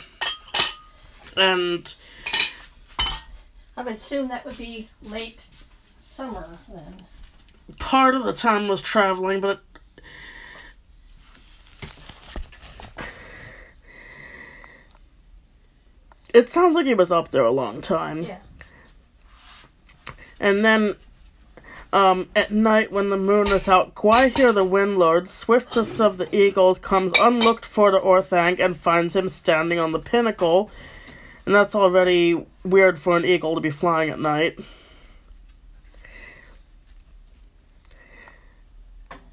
And Gandalf um, spoke to Gwaihir, and Gwaihir carried him away before Saruman could find out. And he was already far away before any wolves or orcs came out to look for him. He asked Gwaihir how far he can carry him. And Gwaihir says, many leagues, but not to the ends of the earth. I was sent to bear tidings, not burdens. And then he says he must have a steed on land, and a steed surpassingly swift, for I have never had such need of haste before. And so the eagle says he's going to take him to Edoras, where the Lord of Rohan is, which is not very far off. Um, th- this is uh, the Ritter Mark of Rohan, where the Rohirrim or horse lords live, and they um, breed very good horses in their land. So mm-hmm. It's where you could get a really good horse. And Gandalf um, doesn't know if the men of Rohan can be trusted, and that Eagle says that they pay a tribute of horses and send many yearly to Mordor, or so it is said, but they are not yet under the yoke. Now, personally, I would say that sending a lot of horses to Mordor absolutely counts as being under the yoke. Yeah. Although uh, the actual truth of that matter will come much later, and I don't want to spoil.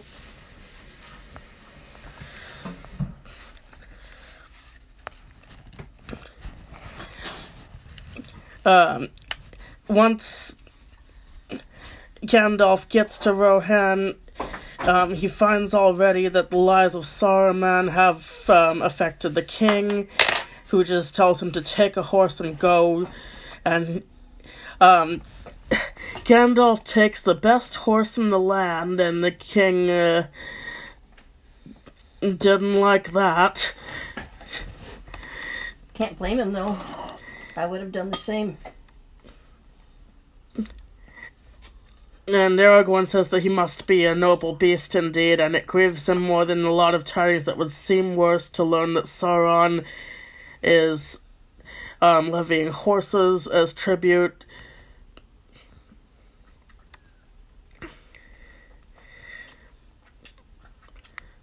And Boromir says that that's not true. It's a... It's a lie from the enemy that this is happening. Mm-hmm.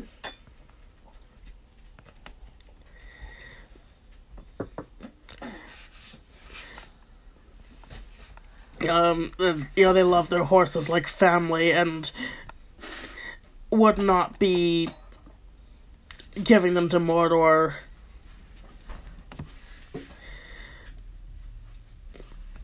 For, you know, any reason. And this horse that Gandalf took is one among them that, that might have been foaled in the morning of the world, and the horses of the Nine cannot vie with him, tireless, swift as the flowing wind. Shadowfax they called him, and by day his coat glistens like silver, and by night it is like a shade, and he passes unseen.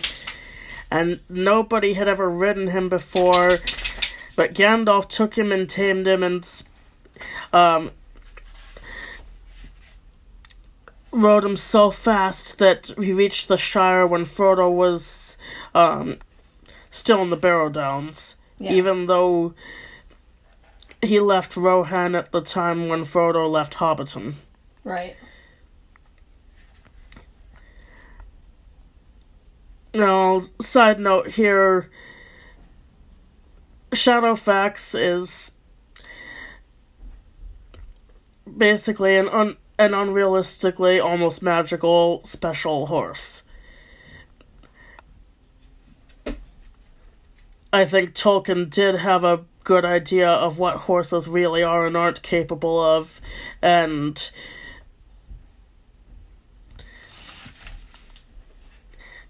is making special note that Shadowfax is special and can be ridden that that hard for that long and cover that kind of speed. Oops.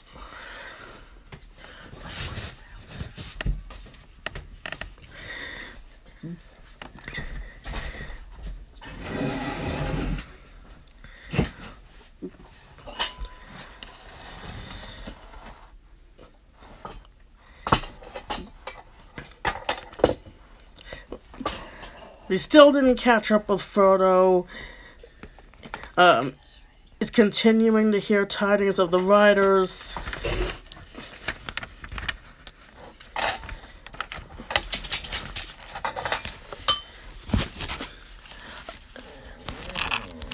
They seem to have divided their forces somewhere on the eastern borders, um, not far from the Greenway, and some had invaded the Shire from the south.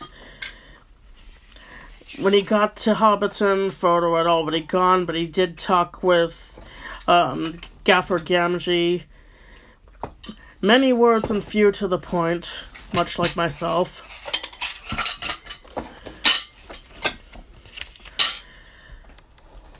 And he had much to say about the shortcomings of the new owners of Bag End. If you remember, that is the Sackville Bagginses. He says he can't abide changes,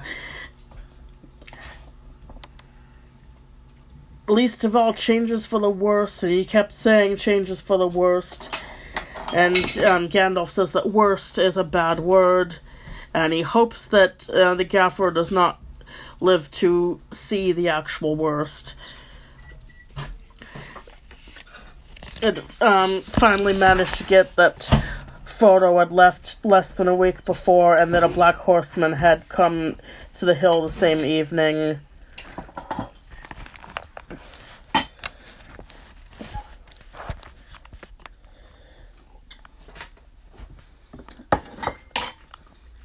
He discovers that one or two had ridden towards Bree. Um, he thought of words that might be said to the innkeeper about that.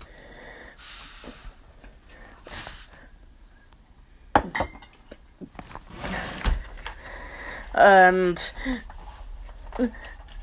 some stuff about roasting the old fool over a slow fire. And Butterbur was apparently expecting that too. And Frodo's like, oh no, you, did, you didn't actually hurt him, did you? And Gandalf laughs at that, and um... he he basically explains he found out that Frodo had left with Strider and is overjoyed about that, and um, Butterbur mistakes him and says, I am afraid so, sir. He got at him in spite of all he could do, and they took off with him. They behaved very queer all the time they were here. Willful, you might say.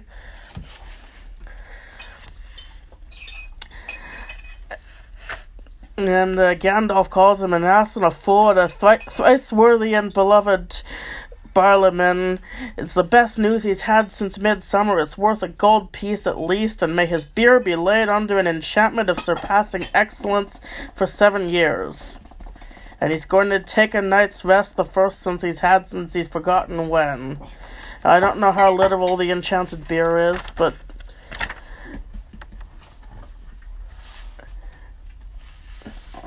sounds good from my non-beer drinking perspective. Butterbur burr sounds like a beer. I mean, it's a let it's a couple letters away from being butterbeer. I know. From a different author, different story. Yeah. Another Brit.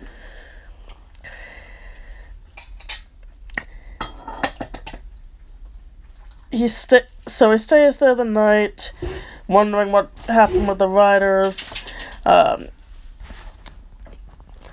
found out that they had been through Bree, and oh yeah, in the night they heard more. They um, five came, five at least of them came from the west, and they threw down the gates. They passed through Bree, and the Bree folk are still shivering and expecting the end of the world. Got up before dawn and went after them. Finds out that their captain remained in secret away south of Bree. Two went through the village, four more through the Shire.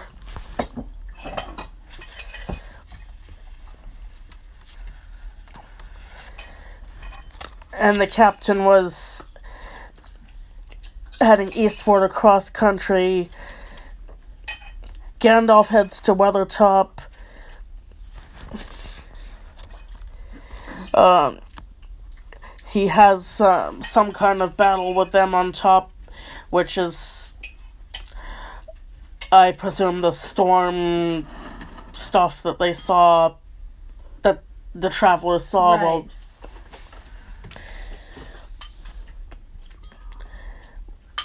when they were out that exposed spot.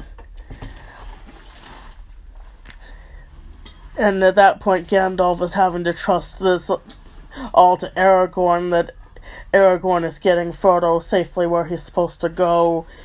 Gandalf himself um, went up the Horwell River and through the Etin Moors, which would not be my uh, travel place of choice. A lot of trolls there. Down from the north, and it took him nearly fifteen days from Weathertop because he couldn't ride among the rocks of the Troll Fells. And Shadowfax departed and was sent back to his master, but a great friendship has grown between them, and if he has need, he will come at...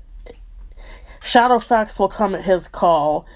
No, I don't understand how that works, so, like, over how long a distance are we talking? I I know the whole movie thing where Gandalf's got this whistle, and Shadowfax just comes, you know, riding over the horizon.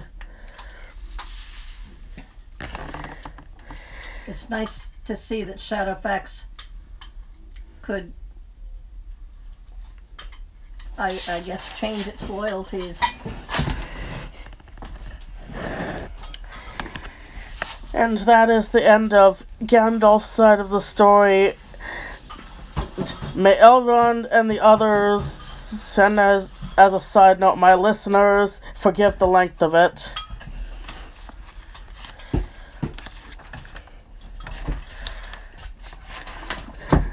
So the tale of the ring is told, but they are not nearer to their purpose of what should be done with it. Um, it's... It, it's a bad news about Saruman, because they'd um, trusted him and he knows too much of their counsels already. It is perilous to study too deeply the arts of the enemy, for good or for ill.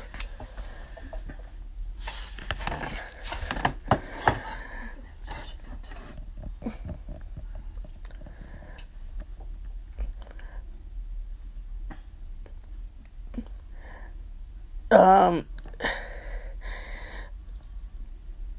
Elrond's, um, to Elrond, the tale of Frodo is strange to him, and he's known few hobbits except for Bilbo.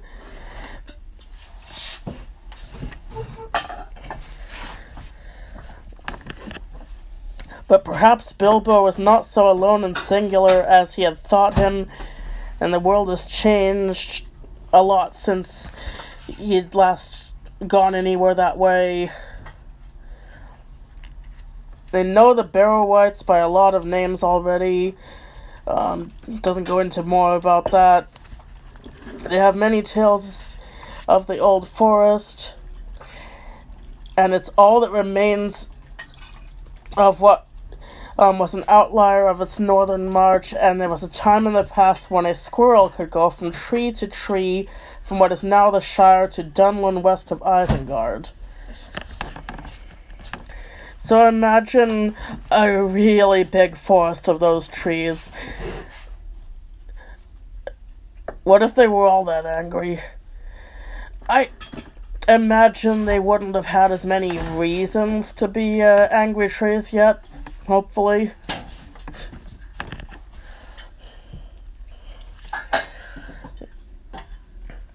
He'd forgotten Bombadil, if this is the same one that walked the woods and hills long ago, and even then was older than the old, and that was not then his name. He was Iarwain Ben Adar, was what they called him, oldest and fatherless. Oh, so Bombadil had other names. He had other names. He was also Forn to the dwarves, and Orald to the northern men, and other names besides. Fatherless, meaning he had no father, or he was not a father? He had no father. Okay. All right. And let's say he was father to lots of woodland creatures. He is a strange creature, but maybe I should have summoned him to our council, and Gandalf just said he wouldn't have come. And they're like, could we still send messages to him and get his help? He seemed to have a power even over the ring. And Gandalf said he wouldn't put it so. It's more like the ring had no power over him because he is his own master, and he cannot alter the ring itself nor break its power over others. And he is withdrawn into a little land within bounds that he's set, even though none can see them, and he's waiting perhaps for a change of days, and he must not step beyond them. But um, Erestor says that within those bounds nothing seems to dismay him, and couldn't he just keep the ring there harmless? And Gandalf says, you know, not willingly. Maybe he'd do so if all the free folk of the world begged him, but he wouldn't understand why, why that's important. No, would it really be harmless? Yes. And he would eventually forget the ring, or likely even throw it away, because that kind of thing doesn't have any hold on his mind, so he would not be a safe guardian for it. Uh, I've I've I've seen the memes of. I'm not gonna give it in uh, give the quote in full, because I actually do try to stay fairly family friendly here, but the gist of it is, oh, if Bombadil gave a hoot, he could have walked right into Mordor, um, definitely using the ring, and, and punched Sauron in the face, if only he actually cared. Right.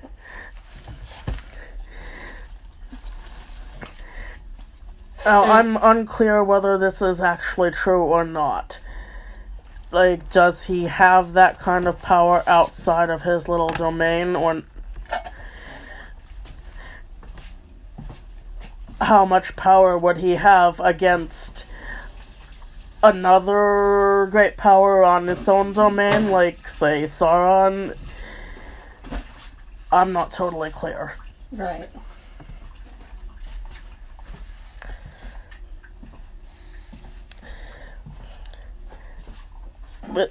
Also, regardless, sending the ring to him would only postpone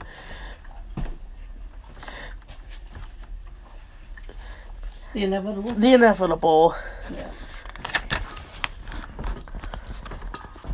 And, um, much like what I said a few minutes ago, if Sauron were to learn of this and put all of its power toward it, would that power, would Bombadil be enough to defy it alone? And he thinks that in the end, even if all else is, um, this is uh, Glorfindel speaking, he thinks that in the end, if all else is conquered, Bombadil will fall, last as he was first, and then night will come.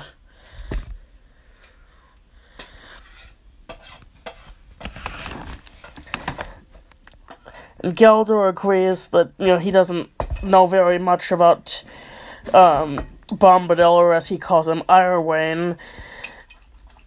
But he doesn't think that he has the power to defy the enemy unless such power is in the earth itself. Um, which is also kind of lending some uh, to the theory that Bombadil is some kind of spirit of the land. Um, points out that Sauron seems to have power to torture and destroy the very hills. And what power still remains lies with us, meaning I guess the elves, here in Imladris, or with Círdan at the Havens, or in Lorien, which... You don't get Lorien until the second, until um, later in this book, so I'm not going to go into that here.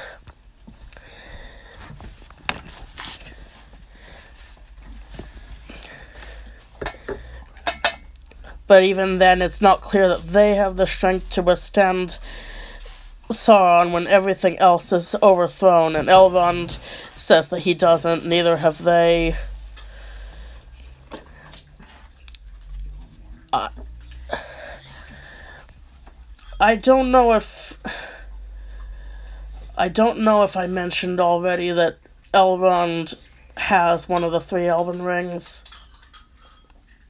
So Elrond has a ring of power himself, not as strong as the one Sauron is after, and as long as Sauron doesn't get his ring, it's not influenced by Sauron either, because Sauron didn't help make that one. But that is um, what's probably being referred to when it talks about um, there being a power there in Imladris and then another in um, Lorien.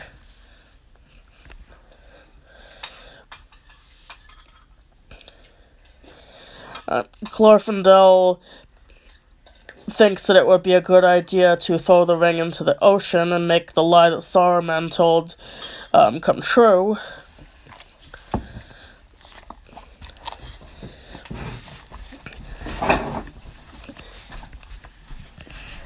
And it would be safe there in the sea. Gandalf doesn't agree because there are many things in the deep waters, and sometimes seas and lands may change, so what's underwater might not always forever be underwater. And it isn't for them to decide to postpone it for the people of another age to um, deal with when it eventually gets found again.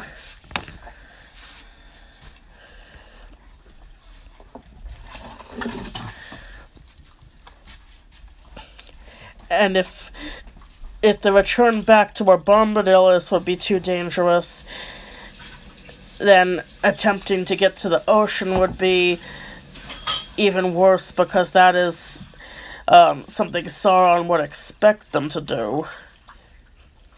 And even though the Nazgul have lost their horses, that's just a respite until they find even faster new steeds. and only Gondor stands between them and a march in power along the coast into the north and attacking the White Towers and the Havens, meaning the elves would also not be able to sail west out of Middle-earth. And Boromir once again is in Gondor is still standing, and long yet will that march be delayed.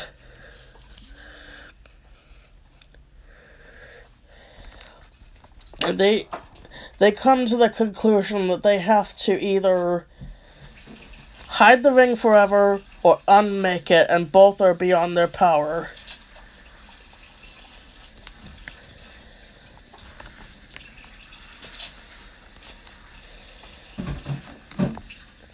The westward road to the sea would be the easiest, and therefore it must be shunned because that's what they're going to expect them to do.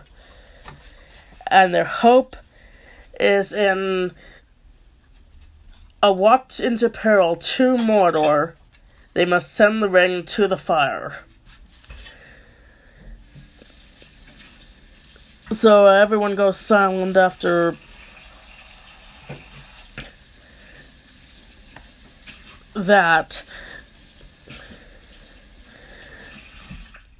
Boromir is the first to speak again. Um, he says he doesn't understand. Even though Saruman is a traitor, doesn't he have a glimpse of wisdom? Why should they speak of hiding and destroying it? Um, maybe the ring has come into their hands to serve them in their hour of need, and they should wield it to defeat the enemy. And that is what he most that is what the enemy most fears, he thinks. Oh, man. The men of Gondor are valiant, they will never submit, but they're beaten down. They need strength, they need a weapon. The ring can be their weapon if it has the kind of power they say it does. They should take it and go forth to victory. And Elrond says that they can't use the rolling ring. It belongs to Sauron. It was made by him alone. It's altogether evil. And its strength is too great for anyone to wield at will, save only those who already have a great power of their own. And for them it holds an even greater peril. The desire of it corrupts the heart, like was happening with Saruman. And if somebody with that kind of power, like any of the wizards, were to overthrow Sauron, they would end up setting up themselves as the new Dark Lord.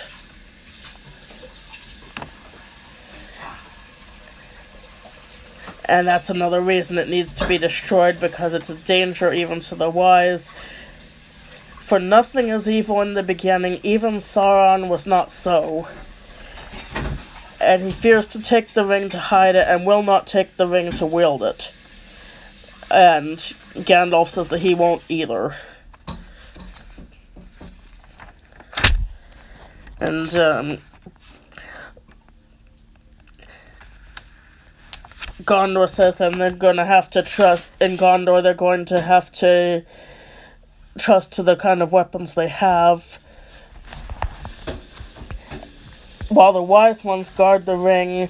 They will fight on, and perhaps the sword that was broken may still stem the tide, if the hand that wields it has inherited not an heirloom only, but the sinews of the kings of men. Time for me to do the red wall. He said sinewy.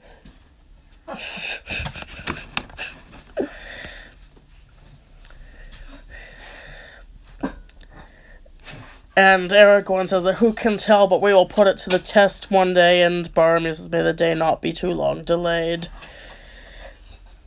For though I do not ask for aid, we need it. It would comfort us to know that others fought also with all the means that they have. You know, once again, Boromir's c- country is at, w- is at war, and it is desperate, and this is, um...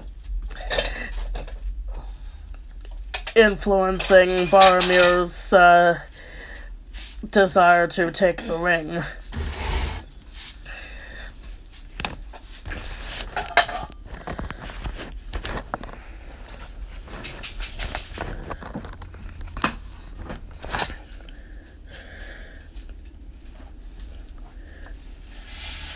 And El- Elrond says there are other powers and realms that you don't know, they're hidden from you, and Anduin flows past a lot of shores before it comes to um, the Argonath and Gondor.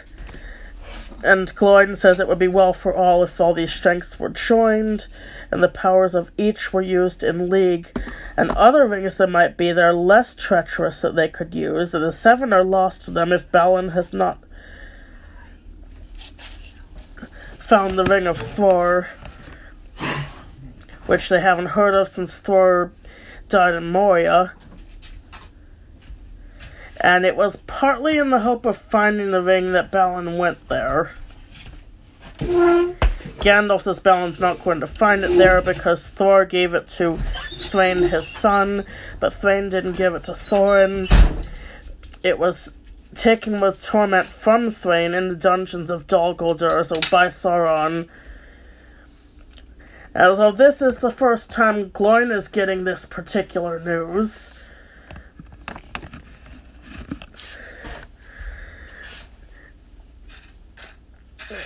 And he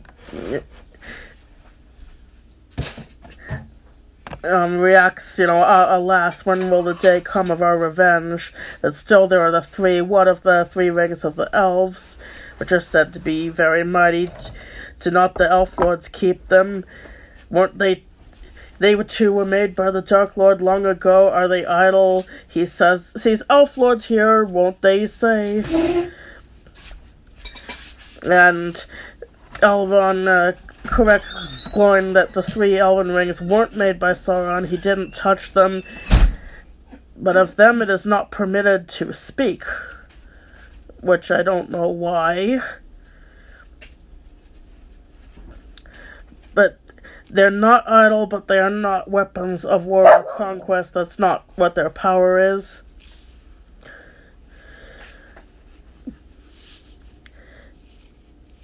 They were made by them that did not desire strength or domination or hoarded wealth, but understanding, making, and healing to preserve all things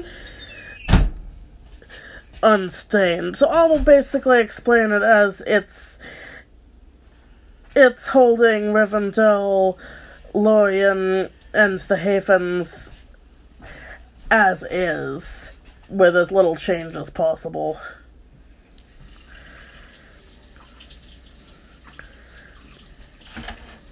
And Gloin asks what would happen if this,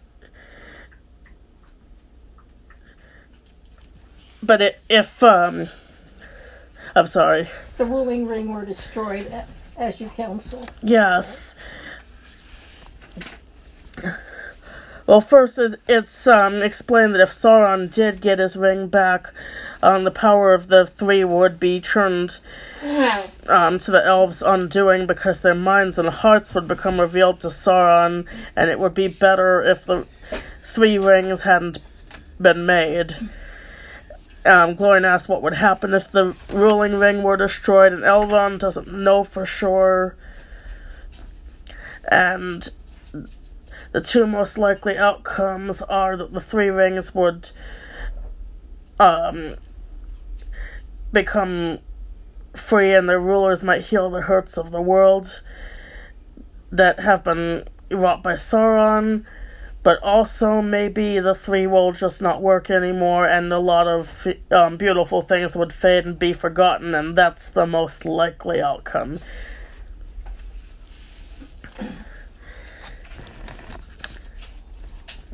But the elves are willing to take that chance. But they still are not closer to how they are going to get the ring to the fire to unmake it. It's a long and dangerous trip.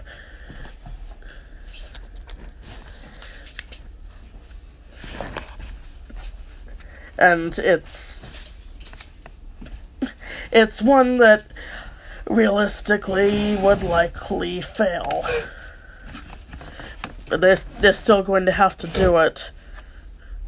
And Bilbo um, says, oh, you know, he realizes what this means. He's going to have to, he's the one who started it. He's going to have to fix it.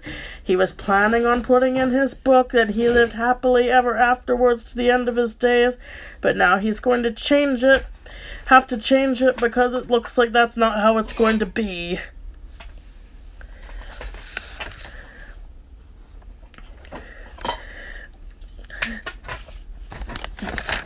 So, Bilbo was actually the first to volunteer himself to go to Mordor and take the ring back. But I never thought Bilbo would be the one anyhow. Always kind of saw it as it's a Frodo thing. And um, Gandalf says, you know, if Bilbo had really been the one who started it, he might be expected to finish it. But it's it goes up far beyond it being something that any one person started. And it's uh, this quest is beyond Bilbo's strength, and he can't take it back anyway. It's passed on, and he thinks Bilbo should just, you know, f- finish his book, don't change the ending. There's still hope for it, but get ready to write a sequel. More, uh, more breaking the fourth wall.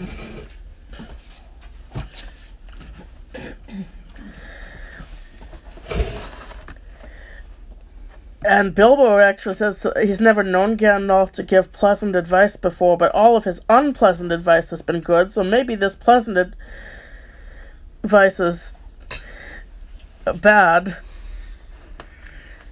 But he doesn't think he has the strength or luck left to deal with the ring himself either, because it has grown and he has not. Yeah, he's aged since the ring left his hand. Yeah, that would be like giving that job to like a senior citizen in a nursing home. Like, that's not... It's going to be too much for him. Yeah.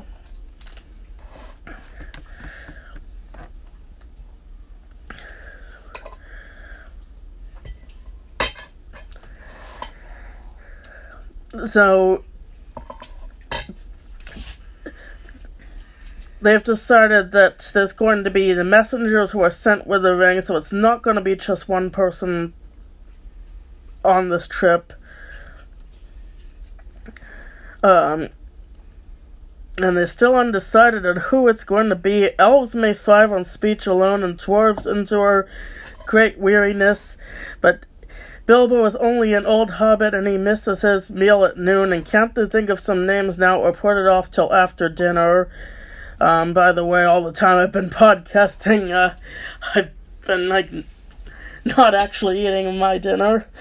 Um, it's a long one. It is a long one. Um, noon bell rings. And Frodo is just thinking and feeling an overwhelming longing to just rest and remain at peace with Bilbo at Rivendell.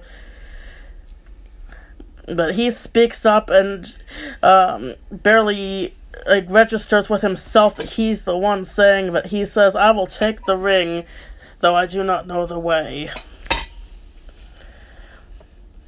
And Elrond um, looks at him and agrees that the task has been appointed for him, and this is the hour of the Shire folk when they arise from their quiet fields to shake the towers and councils of the great. But who of all the wise could foresee it?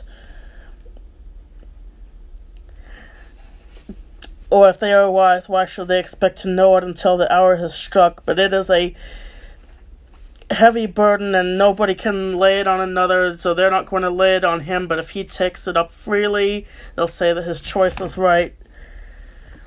And though all the mighty elf friends of old, Hador and Húrin and Túrin and Beren himself, were assembled together, his seat should be among them. Now, if you want to know who any of these people are, read the Silmarillion.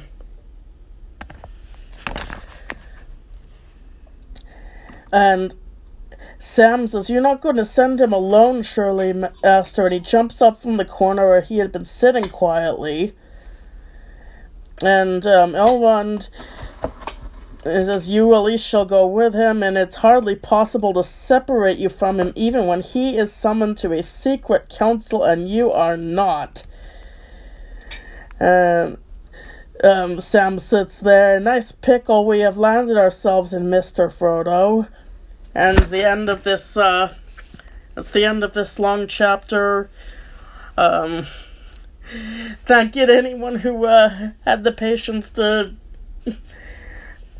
uh, sit through me fumbling through all those, uh, bits of Gondor history. This is a thirty-five page chapter with a lot of info. That I, um... I was like, yeah, I can finish that in forty-five minutes, and I'm it probably, which um, clearly didn't happen. It's more like two and a half hours, is my guess. Well, thanks for listening, and we'll be doing more, more Lord of the Rings, more Game of Thrones, more Hunger Games. Stay tuned. Um, thank you for listening to Cast Into the Fire podcast, and have a great evening. Bye.